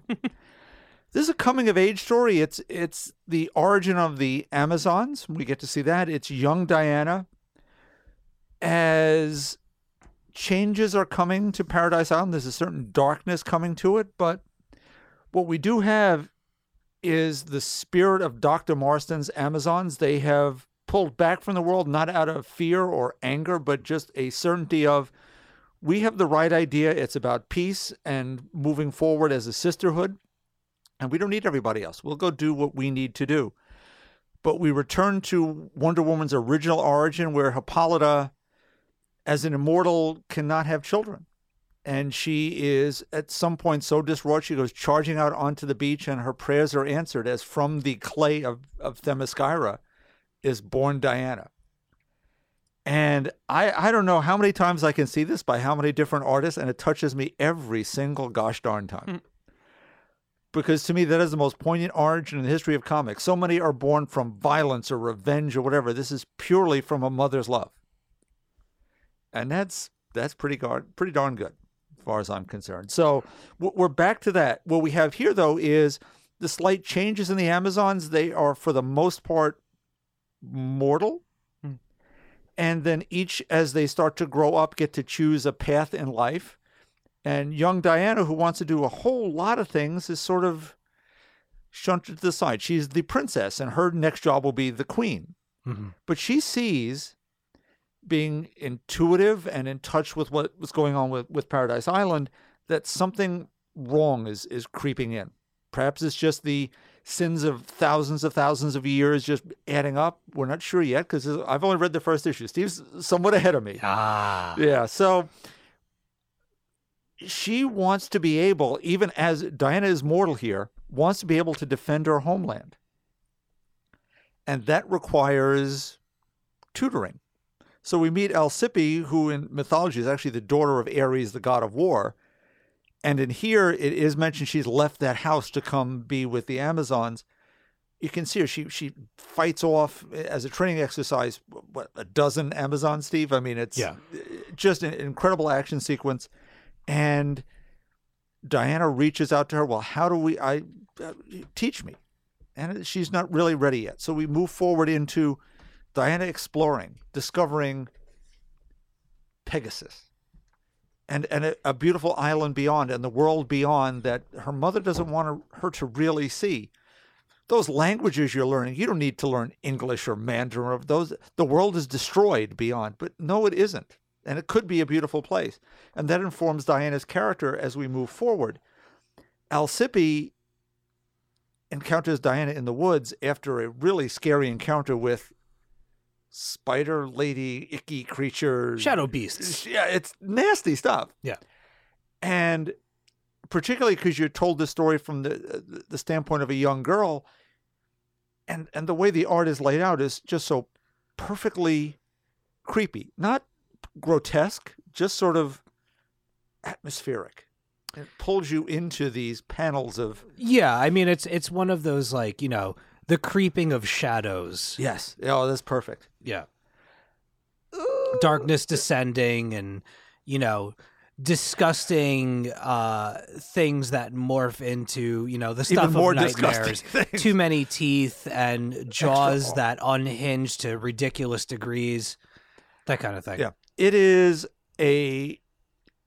We just had Sensation Comics come to an end after after seventeen, where I was championing that book for months month upon month as the a true representation of this character. Mhm. And here we're getting to see the origin of the character that inhabited Sensation for basically the last year and a half. This is the true Wonder Woman, for my way of thinking, and I've been at this a really long time. Yeah. I am so pleased to be able to read this, and hopefully people will try this digitally. Try the real books. Uh, Renae De Liz's story has definitely switched some things up, but it is so infused with the spirit of Dr. William Moulton Marston and Harry G. Peter, who created this character in 1941. Mhm. And those values are still completely at play here and still valid and inspirational. And just the Diana you see here, she's a little girl and she wants to do the right thing. And that's going to, and Steve will, with, without spoiling, will tell me that this continues to move in that direction. I'm hoping. It's a um I mean I've read I've read all 10 issues that are available digitally so far. Uh I started reading it and I I couldn't stop. Like I I went back to the Comixology store 3 times and doing, you know, a dollar, a dollar, a dollar just because I had to keep on reading it. Um it's a very slow burn in in terms of delivering an origin story, telling it differently, but it it takes its time. Like you're gonna you're gonna get at least two more of those issues on the stands before you're actually at like semi current Diana status. Um but very cleverly done and never never boring. I mean when you when you do these origin stories or you do these retreads, you run in a dangerous territory of telling the story that someone else has told before and just reiterating for people that haven't read it yet and for those that have making it like all right well you know i knew this and i kind of heard this before it goes in enough there's enough subtle different directions in it to make it new. Um obviously we're going to get to steve trevor at some point. The outsider has to appear. Yes. right. Um the politics involved with that and the sticking out of necks by certain characters and um not you know not giving too much away. One of the most rewarding aspects of this this series is the relationship between Diana and Hippolyta um particularly in the last like four issues when Hippolyta really kind of confesses to Diana a number of things. And it becomes like we read a lot of stories where parents are involved or or you know you know father to son blah blah Mhm. blah. This is very much a mother to daughter piece. And and, and just it's wonderful and it's honestly for all of the good things that this series is doing with itself so far, and it's wonderful, and I, I love it. Obviously, I've I've been uh, you know just like DC Bombshells, I've been now catching up. We'll get to the 2016 stuff, but catching up digitally and actually reading every week uh, has been just a joy to to experience now that I'm finally reading stuff digitally. But that relationship between Hippolyta and Diana is like the best thing that I've read. I know it's only January, but it's the coolest. It's the most rewarding thing that I've read so far in 2016. Huh. Oh, so that's the Legend of Wonder Woman. Yeah. Renae De Liz, story and letters. Ray Dillon, inks, colors, and letters. And it is the second volume of Legend of Wonder Woman. It came out many, many years ago, too. Hmm. Post Crisis, there was a four issue miniseries by Kurt Busiek and Trina Robbins, which the way the sale of the character worked, from my understanding, is if DC didn't publish Wonder Woman for six months, the rights reverted to the Marston family. Oh, okay. So post crisis, they weren't ready yet. hmm So they did a lovely four issue miniseries, sort of set in the present, but told in a style rather reminiscent of the 1940s. Mm, right. Yeah. Sadly, never collected in a trade, but maybe now, now we have a new Legend of Wonder Woman, there'll be the old one too. I think more likely because maybe now you have a movie about the Yeah, that could be too. you would see that stuff starting to get collected. All right, that's great. It's great to hear that with Sensation ending, there's something new that you're, you're still excited about. One Room. That's awesome.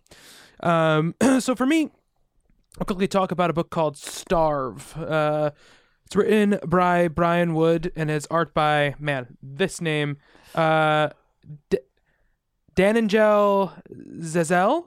I'm gonna guess. I think so. There- Uh, yeah. I, I, I apologize greatly for not being able to say this name. Yeah, Sh- yeah. Chagelle. I mean, there's a J at Chagelle? the end, Yeah, but, I- but it could be silent. Let's say it's silent. yeah, uh, with colors by Dave Stewart. Um, so uh, this was uh, one of our listeners, one of our longtime listeners at uh, Liberal Bastion on on Twitter.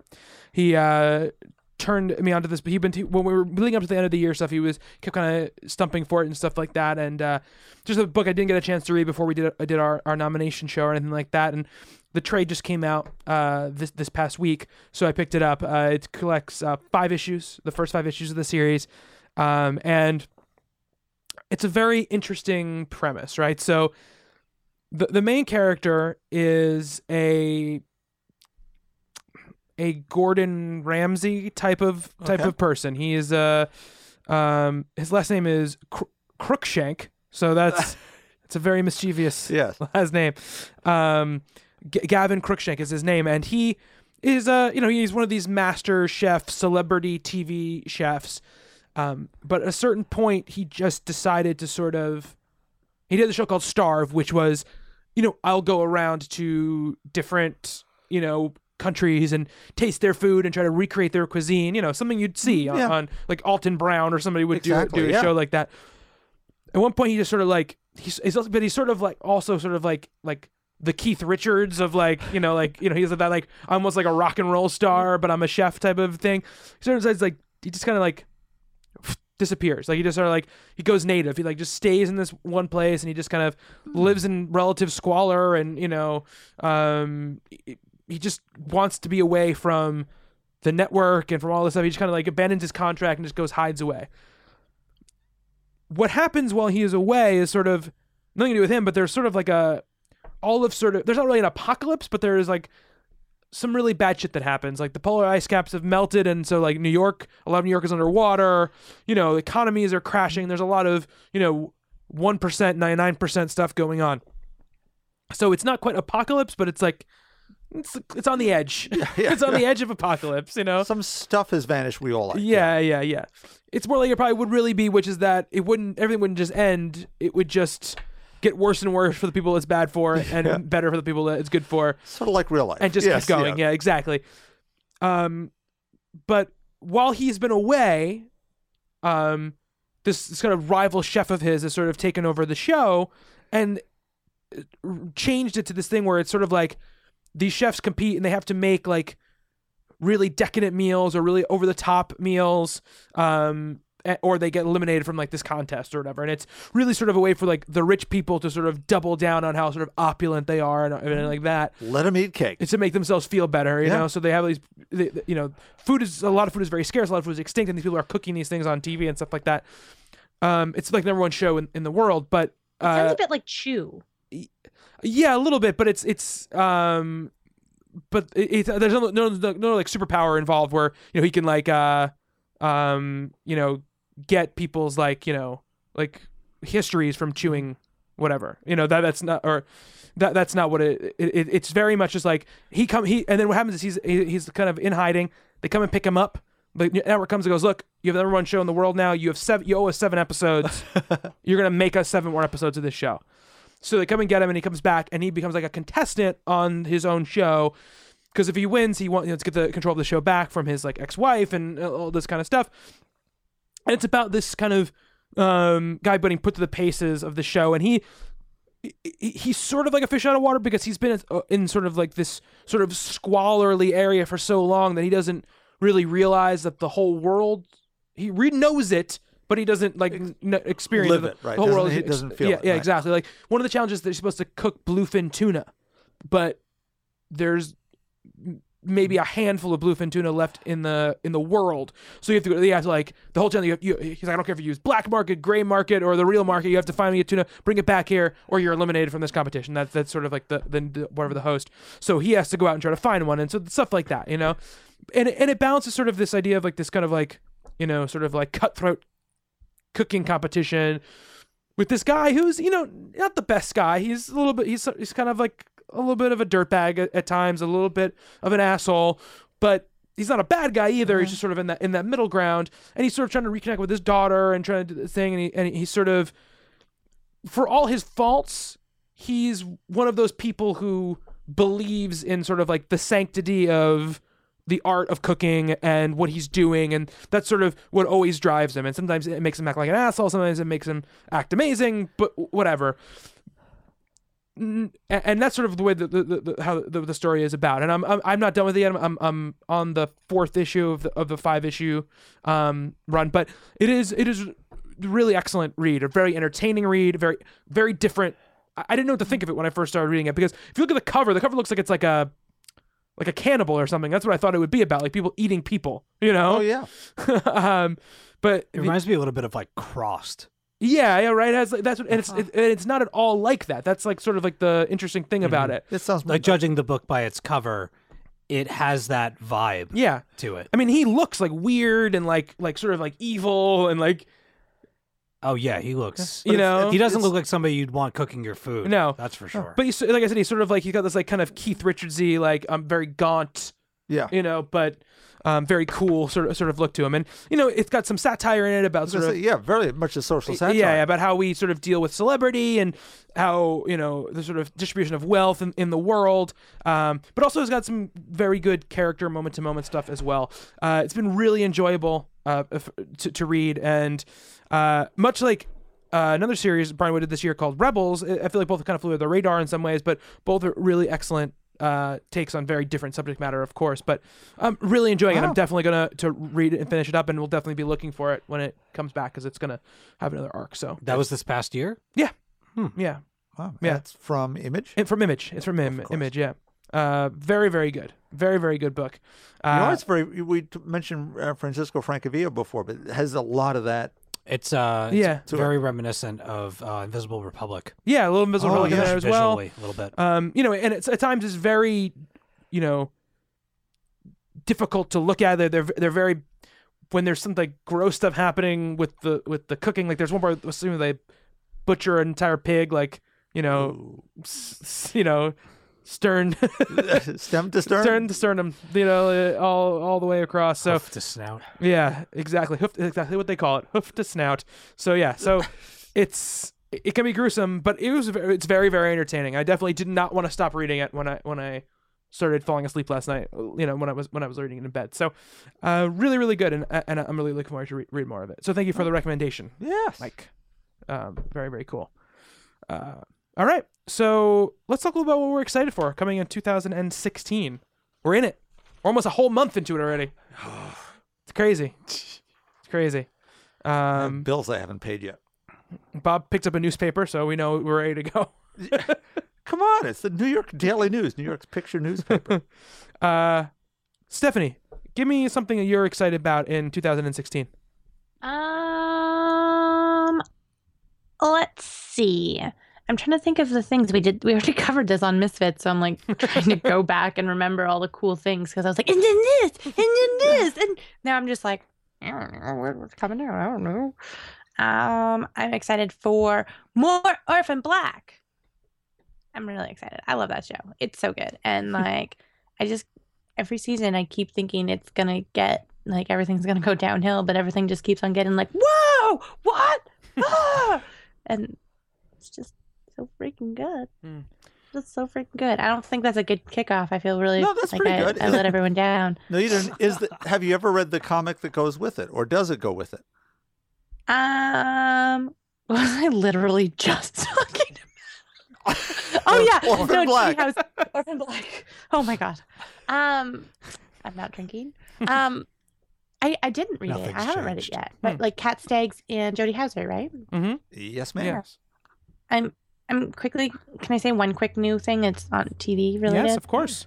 um, and it's Emerald City. So it's um, an NBC series where Dorothy is a young cop that's transported to a war torn Oz. Um, Interesting. Right. yeah. Somebody was like, I'm really looking forward to Toto being a canine unit member. Um, but I feel like that could be like Tin Man meets Sarah Connor Chronicles or something, Tin- or Tin like Man even is Rocket Robo- Girl. Tin Man is RoboCop. Yeah. That's what I want to see. but yeah, so that is something else that I'm excited hmm. for. All right. Return to Oz is still one of my favorite movies of all time. It's a No. weird, it's a weird ass it. movie. I Let's love. not You've bring it never up. seen it? Never seen it. Really? We have to do that. It's a fucked up movie. Oh, that's a great a fucked up movie. My life was just fine until that came into my world. I've, And then it I taught- have it it. taught me I what own it. fear was. Okay, we'll no, do that. Yeah. Yeah. Oh man, I I broke at least two VCRs watching that movie. I oh man, Don't movie's spoil it. We'll- it's so- Yep. So weird. They return to Oz. Just spoiled it for Without. James Franco. Without James Franco. No, Oh, no James good Franco. God, Um, Steve, what are you looking forward to this year? I'm actually looking forward to seeing what happens with Batman, Yeah, definitely. the mainline Batman. Like Mhm. after, I mean, they're inevitably they're going to leave this year. It's been said, he right? said, yeah, he's- okay. So we already know Capullo is stepping off to to go and do other things. Yeah. Now Snyder's going to be leaving the title after presumably at least 50 issues. Yeah, well, they're, they're definitely there through 50. I think they're there for more than 50. Okay. Um, my prediction of 52 might actually come true. Yeah, it's looking that way. Um, but yeah, 50 is the issue where, uh, you know, everything sort of like starts to get back to status quo, obviously. Okay. And again, we have a movie coming out, so that's going to happen. But 50 is the end of the super heavy uh, Okay. Jim Gordon storyline. So, I mean, seriously, like that is going to be that bit of news for all the for all the things that pop up on on Twitter and on Facebook and like, oh my god, breaking comic book news! This person's writing this thing, and you're like, uh, you know, sometimes it's really exciting, and then other times it's like, well, yeah, you know, but for for mainline Batman, like we started this podcast with Batman number one and DC fifty two number one. Um, for me, that's a very, very, very significant marker and and departure and every other word in the English language that I can think of for somebody leaving the most iconic book of the DC line. Who who in the world, what creative team are you going to announce? Who's going to be in charge at that time of like the the direction of the series? And who's going to be editing? Like all of those things that factor into following up. I mean say what you want about scott snyder's batman. You could love it. You could not like it. You could think that some of the directions are trash whatever your opinion might be. You can't deny that it's been influential and it's it's Quality's dictated been high. yeah, Yeah, Whether you like the, where the directions went, the Yeah. quality of work by Yes. those two for four years and change. Yeah. as like a Stellar. collected thing of several arcs and you know 50 some odd issues of of a work of art from two people primarily it really is kind of it's it's very for me it's very impressive Um, the Bloom character has been one of the one of the standouts of of the entire Batman run from from Snyder, you know, and everything. But like that day that it breaks and we find out who's taking over that book, that's going to be a major topic of conversation. Mhm. And I just, I'm dying to know who is actually going to step up to the plate and be like, I'm going to do this. And I have my Batman story to tell. I just don't know. Well, you're not you- getting the book. I'm sorry, Steve. We don't you'd know be, that. You'd be good. That's true. This we don't true. know that. I've, I've, you know, You've got irons in the fire. I, I have friends. We talk. You know, like I have, I have friends other than you. a few. If we if we were throwing names out there, I, I, I, that's the, that's the thing. That's why this is on my list because I don't know. I have no idea. I would love, I would love to see a female writer on the book, like headlining and locked in for X amount of time, and finally like go there for real. I think would be stupendous. Um, but again, I have I, either gender. I have no idea. I don't even have a list of potentials for you. I have no clue because that character is so special to that brand. Um, and just how how influential and how big the Capullo Snyder run has been and me only having jumped onto these like the comics and being a part of the industry and being a part of the commentary on that industry it's this is new ground for me and where do we go after one of the most iconic runs since we started since I started paying attention to mm-hmm. this stuff. Yeah. I haven't a clue and I'm super excited to find out who's going to who it's going to be. Yeah, I mean, it, it's going to be weirdly exciting, is also you know sad, obviously, uh, when they put that when they put that bow on whatever whatever they're doing, and, Yeah. and, and and walk away after you know doing something that nobody really does a, a- anymore. Um, yeah, I don't know. I mean, uh, that book has sort of. You know, the, that sort of book was really kind of defined to me this this era of doing this. You know, it, it, absolutely. uh, it has it is the centerpiece of so much of what we've done and uh, of how we started of how we started to get more popular all of that kind of stuff is sort of is sort of entrenched within in, in that book and that creative team so i i don't know how i'm going to feel when, when it changes over and i don't know you know it's going to be tough because even if it's great i don't know if it's going to be something i'm going to be able to read for a little while you know what i mean it's one of those things where i'm probably going to feel like i need to sort of take my space from it from a little bit Yeah. I mean, in, uh, in all honesty, I mean, I know it's only been two issues, but that's kind of still how I feel about the new Daredevil. Mm. I love Charles Soule. Mm. Like, He's written some of my favorite comics, uh, Strange Attractors being mm. one of them. Mm-hmm. And uh, I, I'm in. I'm into the new Daredevil. I'm into the look. I'm into the the change and all of that. But I'm still settling into it. And if there's another title that's out there. It's like if somebody else, like they announced that somebody else is going to start writing Saga. like I would just be, what? that would be weird because he created it right, Yeah. right. But at the But same it, do- time, it does happen. No, absolutely. yeah, no, I know, yeah, but I know, but yeah. he, but there's so even though obviously I know what he's saying. Even though Snyder and Capullo didn't create Batman, obviously, yeah, for me they are synonymous with Right. with that character at Absolutely. this right. point. And especially considering like the significance, like Scott Snyder, for all that the podcast was before we hmm. had him on, he put us on the map. He definitely put like uh, he helped. He definitely boosted Yeah. us a lot. yeah, that was a huge signal hmm. boost for us and he was he was a creator who who knew that hmm. about us and really brought like a, an informative and intimate show to us and, and and we had something to offer people where we were still relatively new and we were like we have this awesome interview with mm. this tremendous creator that's on the biggest book in one of the big two and this is what we have and a lot of people started to listen mm. to us because of that Yeah. interview absolutely. and so in my mind, like this is all speaking from personal stuff. Mm. This is all like Yeah. what we're looking to Yeah. personally in yeah. 2016.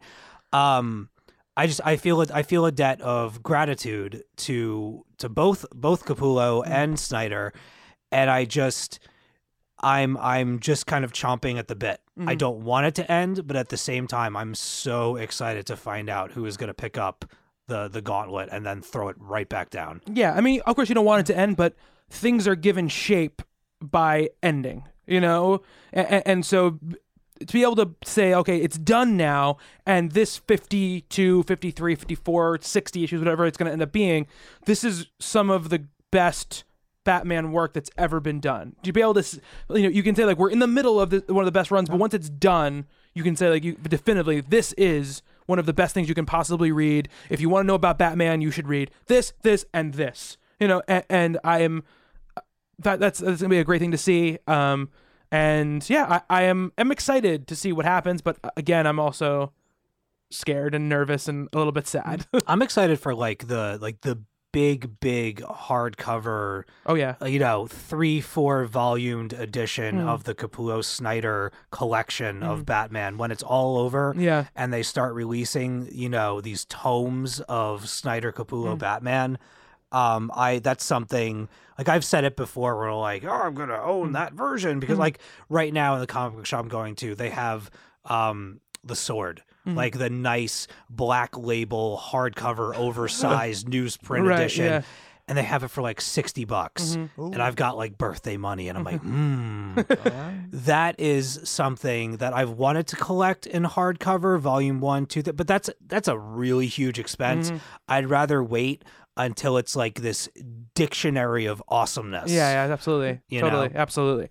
Um, Bob, Um, couple of things off the top. First, uh, David F. Walker and Sanford Greene's Power Man and Iron Fist, which will be coming very soon. And every little bit I see, every cover, every bit of artwork, channeling the '70s vibe of that series as it began, and and moving it forward. Two great characters who've been not seen in their own books for a very long time. so certainly look forward to that. Beyond, you know, obviously Silver Surfer uh, coming back.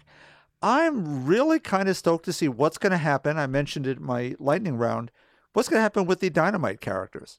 Gail Simone has been given free reign by the, the creative heads up over there to reimagine some of the characters that have gotten kind of cheesecakey over the years. So Red Sonja, who she already had performed that magic on before, now Marguerite Bennett's doing that. We have a Kate Leth Vampirella, who is now out in Hollywood riding a motorbike, uh, still hunting monsters, still doing Vampirella stuff, but now without all the leftover years and years of kind of skeevy looking imagery here and there. And it's a great character that you could you'd have to sort of look past what was going on on the page in some ways, uh, uh, however good the stories were in the old Warren era. So I'm very interested, and it's also Dejah Thoris, who they've had 47 variant covers of her in various stages of undress. so it, it, maybe Dynamite is now looking past being Zenescope Jr. and trying to do something better with these. They have a great library of characters that they can use. And I think they are now moving toward doing something special with them. So I'm, I'm interested to see what happens over there. I mean, for me, one of the things definitely is uh, Wonder Woman Earth One, Grant Morrison and Yannick Paquette. It's again another thing that was announced before the beginning of time, and now is finally going to be out. Probably before you started this podcast. Yeah, Okay, like spoilers, it's gonna be super controversial, but it's really good. how's that controversial? Um, Um, you'll see. The um, first page is like Oh, Uh, you're saying the book is gonna be controversial. I thought you said Yeah, you saying it was like, good the is gonna be first- there- controversial. There was a really a really scathing review that already went up, and Bleeding Cool covered it, of course.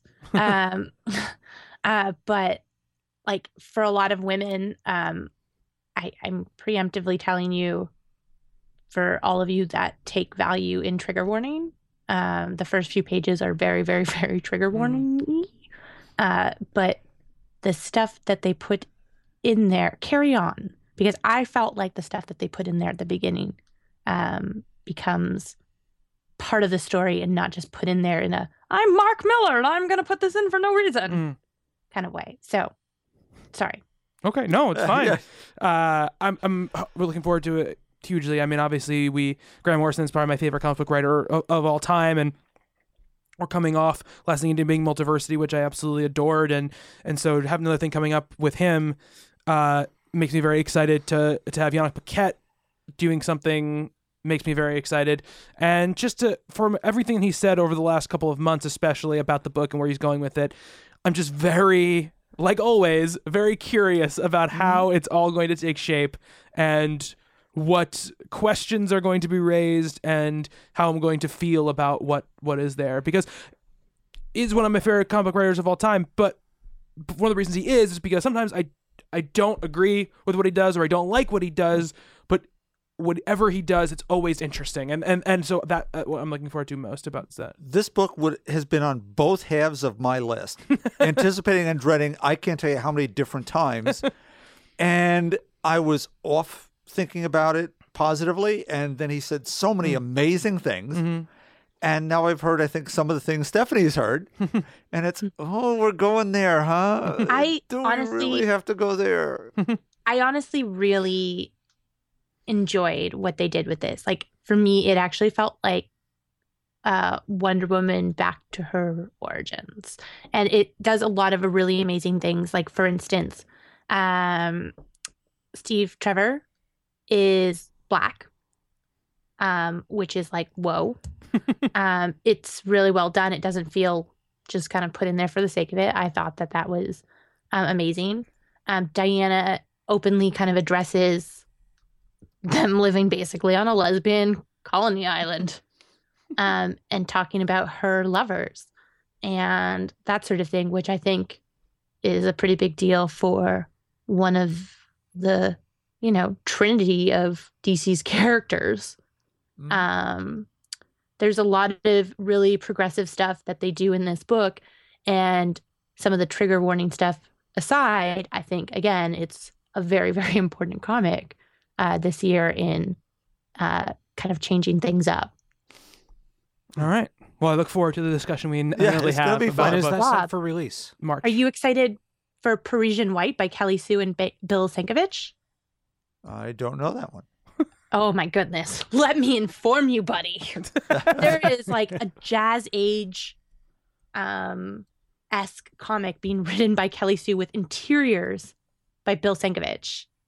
Um so let's see, let's see, what does it um say? There's not really a ton on it, but um she did an interview and described the series as it's going to be dark and tragic, but there's going to be something about the strength of the human spirit that still makes it through and the illustration um, for like the kind of teaser image there obviously isn't a lot on it but it's just like ugh i'll read that Yes. if there's no words to it and just that it, over the course of like 25 pages per issue i'll pay it i'll pay whatever you're asking Hmm. um it's it looks real good I'm in.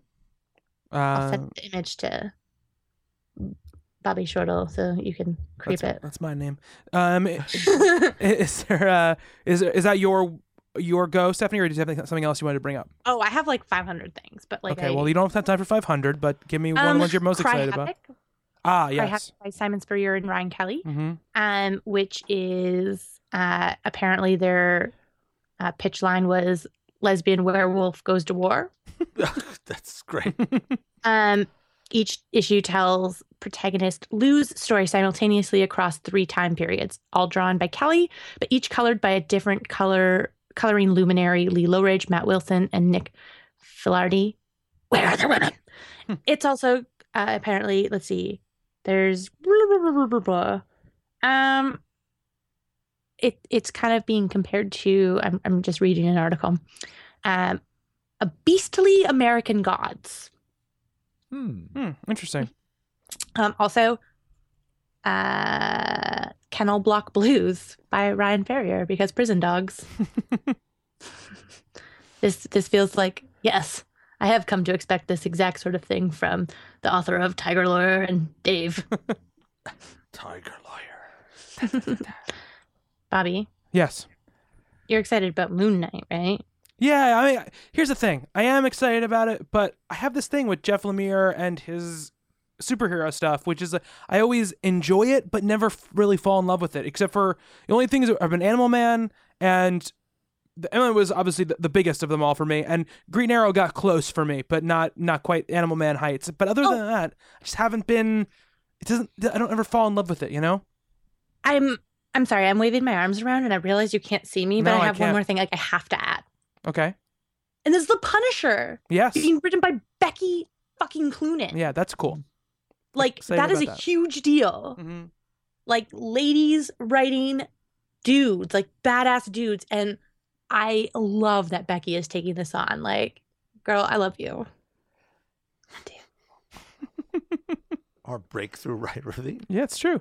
No, like she's killing it. Like she's Mhm. just like, I'm gonna take your standards for women in comics, take that and tear it down. I'm gonna be the first woman to draw Batman. I'm gonna be the first woman to write the Punisher. I'm gonna take everything you think about women in comics and destroy it. And I love her. Um, Steve, what are you looking forward to? Um, I guess to lump them into all thing, we can get them all out of the way now. But uh, the slate of oncoming comic book movies Hmm. that are coming out throughout the year, there are some of them. One of them's out in like less than a month. yeah, my uh, my Valentine's Day plans are to go and see Deadpool Mm-hmm. when it comes out. Um, That advertising they've been doing has been fantastic. Can I okay, without um without getting myself in any trouble, uh I just came back from visiting the set of uh War for the Planet of the Apes and hung out with um Fox's their their rep, Mhm. their person who does a lot Yeah, of yeah, yeah, okay. So spent like 3 days with her and I have a I have a lot of Deadpool knowledge at this point and I know maybe know a couple of things about the movie. Uh, this movie is going to be a thing. It's going to be awesome. Uh, there, aside from a lot of like the fan fervor and excitement, they have a couple of things planned towards its release within the next few weeks that I, I think people are going to really enjoy. And I have it on good authority that this movie is going to kick ass. Um, I'm looking forward. So I'm looking forward to Deadpool. I when I went to go and see Star Wars, like I talked uh, about earlier, I saw the trailer again for Captain America: Civil War, and I'd watched that trailer several times online, and I got excited, and I was like, "This looks interesting. This looks cool." And now that I've been away from it for a couple of weeks, and then in the theaters saw it on the big screen, man, like I am pumped for that movie there was something about seeing it and having like the big Dolby surround digital sound thing. I just that line where Robert Downey Jr. talks about like they were friends Hmm. is like, you know, so was I. I ugh so good. Um I'm super excited for Suicide Squad. Mm-hmm. I, I I am just I'm psyched to see Margot Robbie as as Harley and actually see her on the big screen. I'm curious to see what Jared Leto does with the Joker, whether it ends up being the Joker, whatever the hell they're gonna do with it. I'm I'm curious to be very excited. Um, for me personally, I honestly don't know what I'm gonna end up thinking of the new Batman or the new X Men movie, but just in terms of like full blown, it's a really big deal now in this time and place that comic book movies are as large as they are. I'm curious to see like what comes out on top, how people react for for better or worse, because there's going to be a mixed bag. It always is. Mhm. But um, Forgot about Doctor Strange. Yeah. Oh, that's the other thing was um, I was in Barnes and Noble earlier today, and I picked up uh, Entertainment Weekly, and it's the first time that I saw like I didn't even bother to look at the. Oh, you didn't see the images? No, I didn't see them. So I I was looking at the magazine today, and I'm like, man, like some of this concept art, like this looks fantastic, and I just I can't wait to see them go in that cosmic slash mystical direction. Um, Benedict Cumberbatch looks great. Like I was a little I was a little nervous about what he would look like with the facial hair, and um, he was actually in Black Mass as um, the J- Johnny Depp's character's his brother. He's a political figure. Uh, hearing him without the British accent is very strange. and um, oh, sorry. carry yeah, on. go no, go ahead.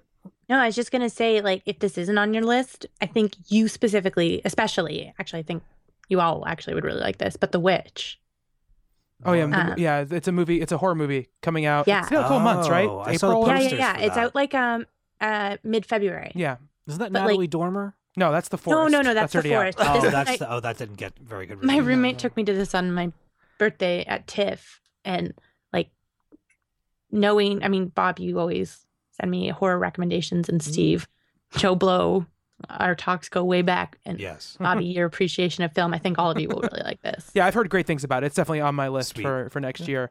Um, I'm uh, yeah, I'm I'm very excited for all of them. You know, in some way or the other. Um, you know, Deadpool. Like I was saying with the marketing, like the whole the whole like um, like a romantic posters they did with just like Ryan Reynolds and Did you- Miranda oh. Baccarin and the the emoji billboard Yes, is that was great. amazing. The skull poop L. Skull Yeah. Poop L. But the amazing that that's the amazing part about it is that they ha- they have it up there, and then there's that other billboard that says Skull Poop L on it, which I think is hilarious. Uh, great marketing for that. I'm really excited for that. That I think that's going to do very very well for them. Um, Steve's making sweet love. To I gotta- a- Did I gotta- Did you uh, hear about like the next Kevin Smith movie, Yoga Hosers? Yeah, that's been he's been making that for a while. Uh, that's based on like a, a podcast. His daughter's in that. yeah, it's, but that was in the last one too. They Oh, did. okay. Isn't there Uh, Clerks three coming too? He he's uh, yes. Mallrats But this is too. actually out at the end of the month. Like this is actually out this week, apparently. Okay. Oh, and like a limited release, I guess. Um, I'm looking at it now. I'm like, all right. Well, I didn't know that. there's for me like thing with Kevin Smith is like I've I've sort of I, I'm I'm very much res- respect and I'm happy that he's doing all this stuff that he, he wants to do. I've sort of kind of moved past like my like need to see all, all his stuff, but I, I'm very happy when like stuff goes right. You know, for him, he's hosting. It's tonight. The thing is tonight that uh, or last night if you're listening to this on Wednesday, the the DC Justice League thing is happening now. Um, he's like hosting it with Geoff Johns. So uh, there's that. Uh, yeah. Um, X Men. I'm super excited for X Men. I think X Men looks awesome. I'm so pumped for that movie. Um, I mean, I'm excited for Captain America: Civil War. I'll, I'll, I'm sure I'll see it and uh, be, and love it. Um, but both that and two, obviously, more of an extent, Batman, Superman. I just the the the heroes fighting thing is just doesn't get me excited to see it. I, I'm sure I will enjoy it when I when I see it, but I I, I don't have. Anticipating warily. Yeah, yeah. the more I see of Batman versus Superman, like they're they're now doing these little clips. I saw the I saw the Batmobile clip, which made me want to like punch someone in the face. That was very underwhelming. I don't want to get like super negative uh, about it, but like I just don't. I, I that's that that kind of stuff. Like they're they're they're trying to entice and they're trying. Mm, yeah, to, yeah, I know. You know, and I just I'm like, was that really the moment that you wanted? It looks kind of silly. well, he's trying to build up the they're trying to build up like yes, the, yes, the buddy the- heads the- thing. right? Um, and it was on like Conan, I think, right? I think that they showed it th- that clip or whatever. But like I'm I'm I'm super excited for DC finally like having like a slate of movies that are scheduled and they're they're getting their universe up and going, right? Like this is now a train that's Mm-hmm. moving. yes, I'm very excited for that aspect. I just for the one thing that I, I disliked that I have to go off of, I'm waiting. I'm still the person that's waiting to be turned, mm-hmm. and and to like for them to announce stuff and like waiting for that movie. That's like, well, all right, like now I can actually see where this is going, and then look forward to something like Aquaman, mm-hmm. and like I'm excited for Wonder Woman, but I am apprehensive as hell about it at the same time. all, all the stuff they're saying it, m- it gives me hope. Set Mm-hmm. in World War One, you know, the sort of tone and look of it, the director, it, it- all of it seems like it's going in, in a good direction. Yeah, every I mean, set photograph looks very entertaining, very Yeah, yeah. interesting, very different. Yeah, absolutely. Um, And hopefully that plays I out hope well you in know what Batman versus I hope that too. it is. I hope Yeah. for nothing more. yes. Amen. Nothing less. I, Yeah. I really, I really hope that they knock it out of the park with uh, Wonder Woman. But like I said, I'm really excited for Suicide Squad. I think that's going to be really interesting and cool. It just looks like fun. yeah. Viola also- Davis, man, Yeah. in, uh, as Amanda Waller in that trailer, so good. I have no idea what they're revealing tonight, Yeah. New trailer, but let's see. but mm, Well, you look at the under the radar the way Marvel did Mm-hmm. initially. Iron Man was not a big character. Neither was Thor. Captain America to Mm-hmm. comic fans, but not to the general audience. And they made that work. So now we're looking at okay, we have Suicide Squad. Out of nowhere characters, you kind of Deadpool Mm-hmm. yeah, f- from the Fox side of things. I'm Bring wait- no preconceptions to it. And that, hmm. that's Right. interesting. like I'm waiting, like all the stuff like surrounding the Joker and the tattoos and the the kind of scaling back of like the first reveal of him. Like, okay, so maybe he has he does have tattoos, but he doesn't have all of those tattoos because we've decided to, you know, remove like the damage from his forehead or whatever the hell they, they decide to do. I'm curious as to when that movie comes out, watching like the attitude and the tonal shift of the entire community after they see it. Like if we get like another Heath Ledger situation on our hands where everybody was like, "Oh, that guy," and then he was celebrated for being, you know, one of the best depictions mm. of the character ever. Yeah. And if Leto is able to then turn the audience and people come out of that movie going like, "Oh my god, like I hope that he plays the Joker for the next 6 movies." Mm. And watching everybody kind of choke on their on their their words and their prejudice and their kind of preconceived notions, me included. Yeah, yeah. You know, like Yeah. I I I don't know what to think. Mm-hmm. And I'm waiting for that moment where I sit back and I, I play with my beard and I'm like, all right, all right. like I, I I see what you're doing here. I doubted you, but uh, it's you know we're cool. Yeah. We're cool. I'm curious as to what you you're gonna bring to the table next with this Absolutely. because you did something at least unique Hmm. with it. Yeah. All right, Bob. Go negative for me. Oh, Okay. This was your idea? That's my idea. So And I, yeah. I don't know how much longer we're gonna go with this, so Okay, we're, we're, so we're here getting we, on in time. Here we go. It no surprise. It's about an event. Uh, Daily News last Sunday ran an exclusive two-page article regarding the Marvel Writers Retreat and had exclusive talks and interviews with ever. And they're going. They have this whole image of, you know, the fight this time around, and it's Iron Man and Captain Marvel. Mhm. Now, it's for me, it's it's very positive that with the movie coming, we see Carol Danvers in this position where the general public will see this character that hasn't before.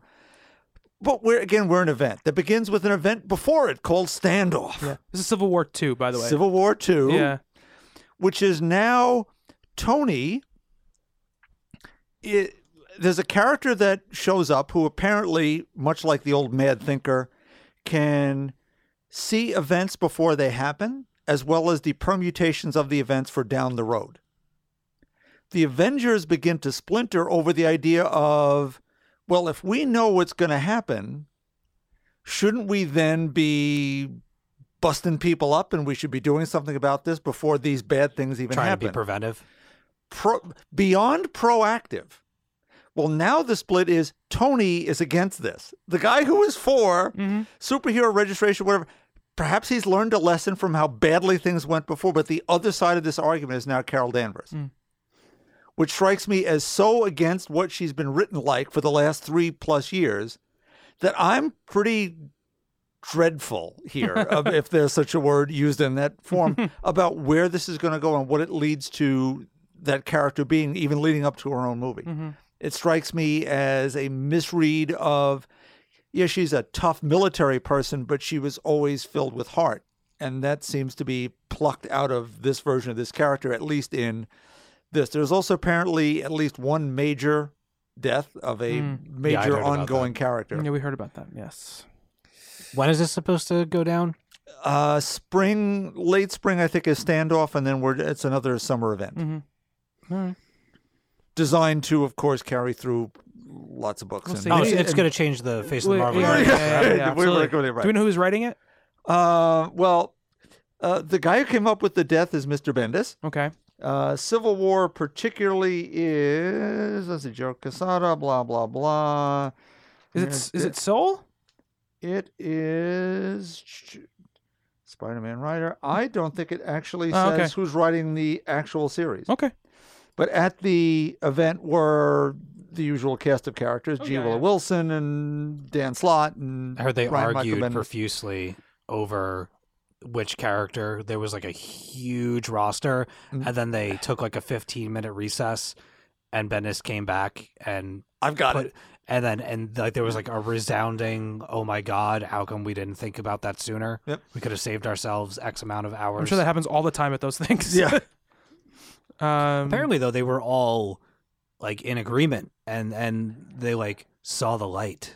uh, Nick Spence is involved, Ta-Nehisi Coates, G. Willow Hmm. Wilson, but I don't think there's anyone saying. they might not have announced it yet. Yeah, that sounds like tie-in Yeah. material stuff. But I mean, that was also who attended the summit, right? Yeah. that's the yeah, that's the summit list. Yeah. I'm sure they'll announce it soon.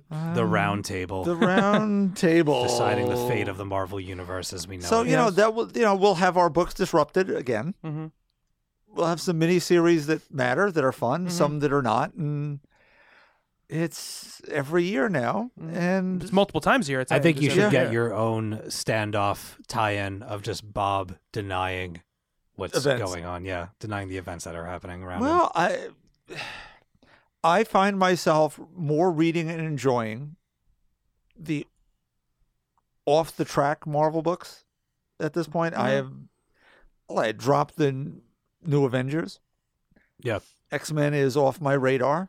Some of the others have drifted away, and I like books I can read on their own and enjoy, and they tie in with each other once in a while. A positive that's an event is the Spider Women Mhm. Uh, where we've got Illuminati. Silk and Spider Gwen and Spider Woman all together in a book. uh, Illuminati is actually in the next issue going to uh, pair together with a major Marvel character, Hmm. and it's the the I got to the last page. It was the last Hmm. person I expected to show up, and the character's reaction was just oh shit, and that was my in my head. I Hmm. was like, oh shit. Willie Lumpkin, the mailman. Um, I'll spoil it. 'Cause No, it- it's, no, it's, no, on, no, it's, no, it's on the no. co- it's on the cover of No, the next issue. Don't spoil No it. spoil it. Alright. No It's- spoiling. Simply get a good moment with it. Don't spoil it for somebody who hasn't read it yet. It's good. Yeah. Um, How about you? What are you dreading?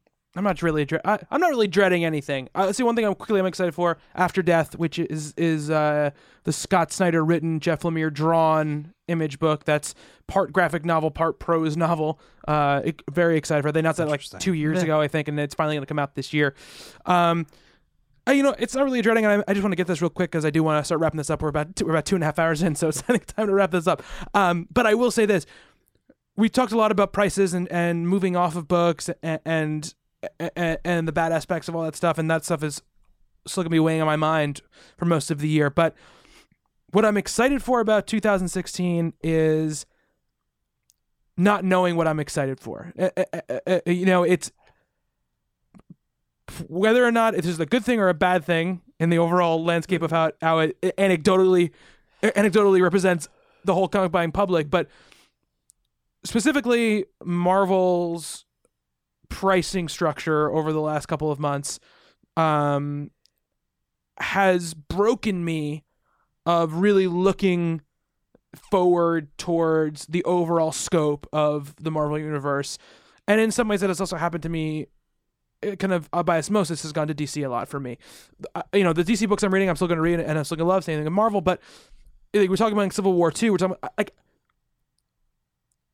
it's maybe I'll read them when they come out and maybe I will enjoy them, but I'm no longer sort of raptly wondering how things are going to equal to things and all that kind of stuff.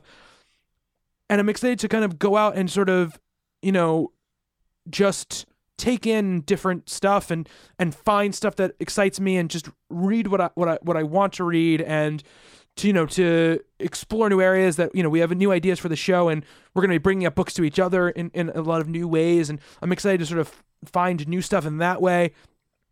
But you know it's much more to me than looking at a list of releases and going like i'm I- i'm excited about this i'm excited about that i'm excited about this. Of course i'm going to see books i'm excited for the black panther book uh, an ex- tremendous amount you know? And and I, I want that to be awesome but and i'm and uh, hopefully it will be. And maybe it will transcend even being a, a great Black Panther book in, into being something else.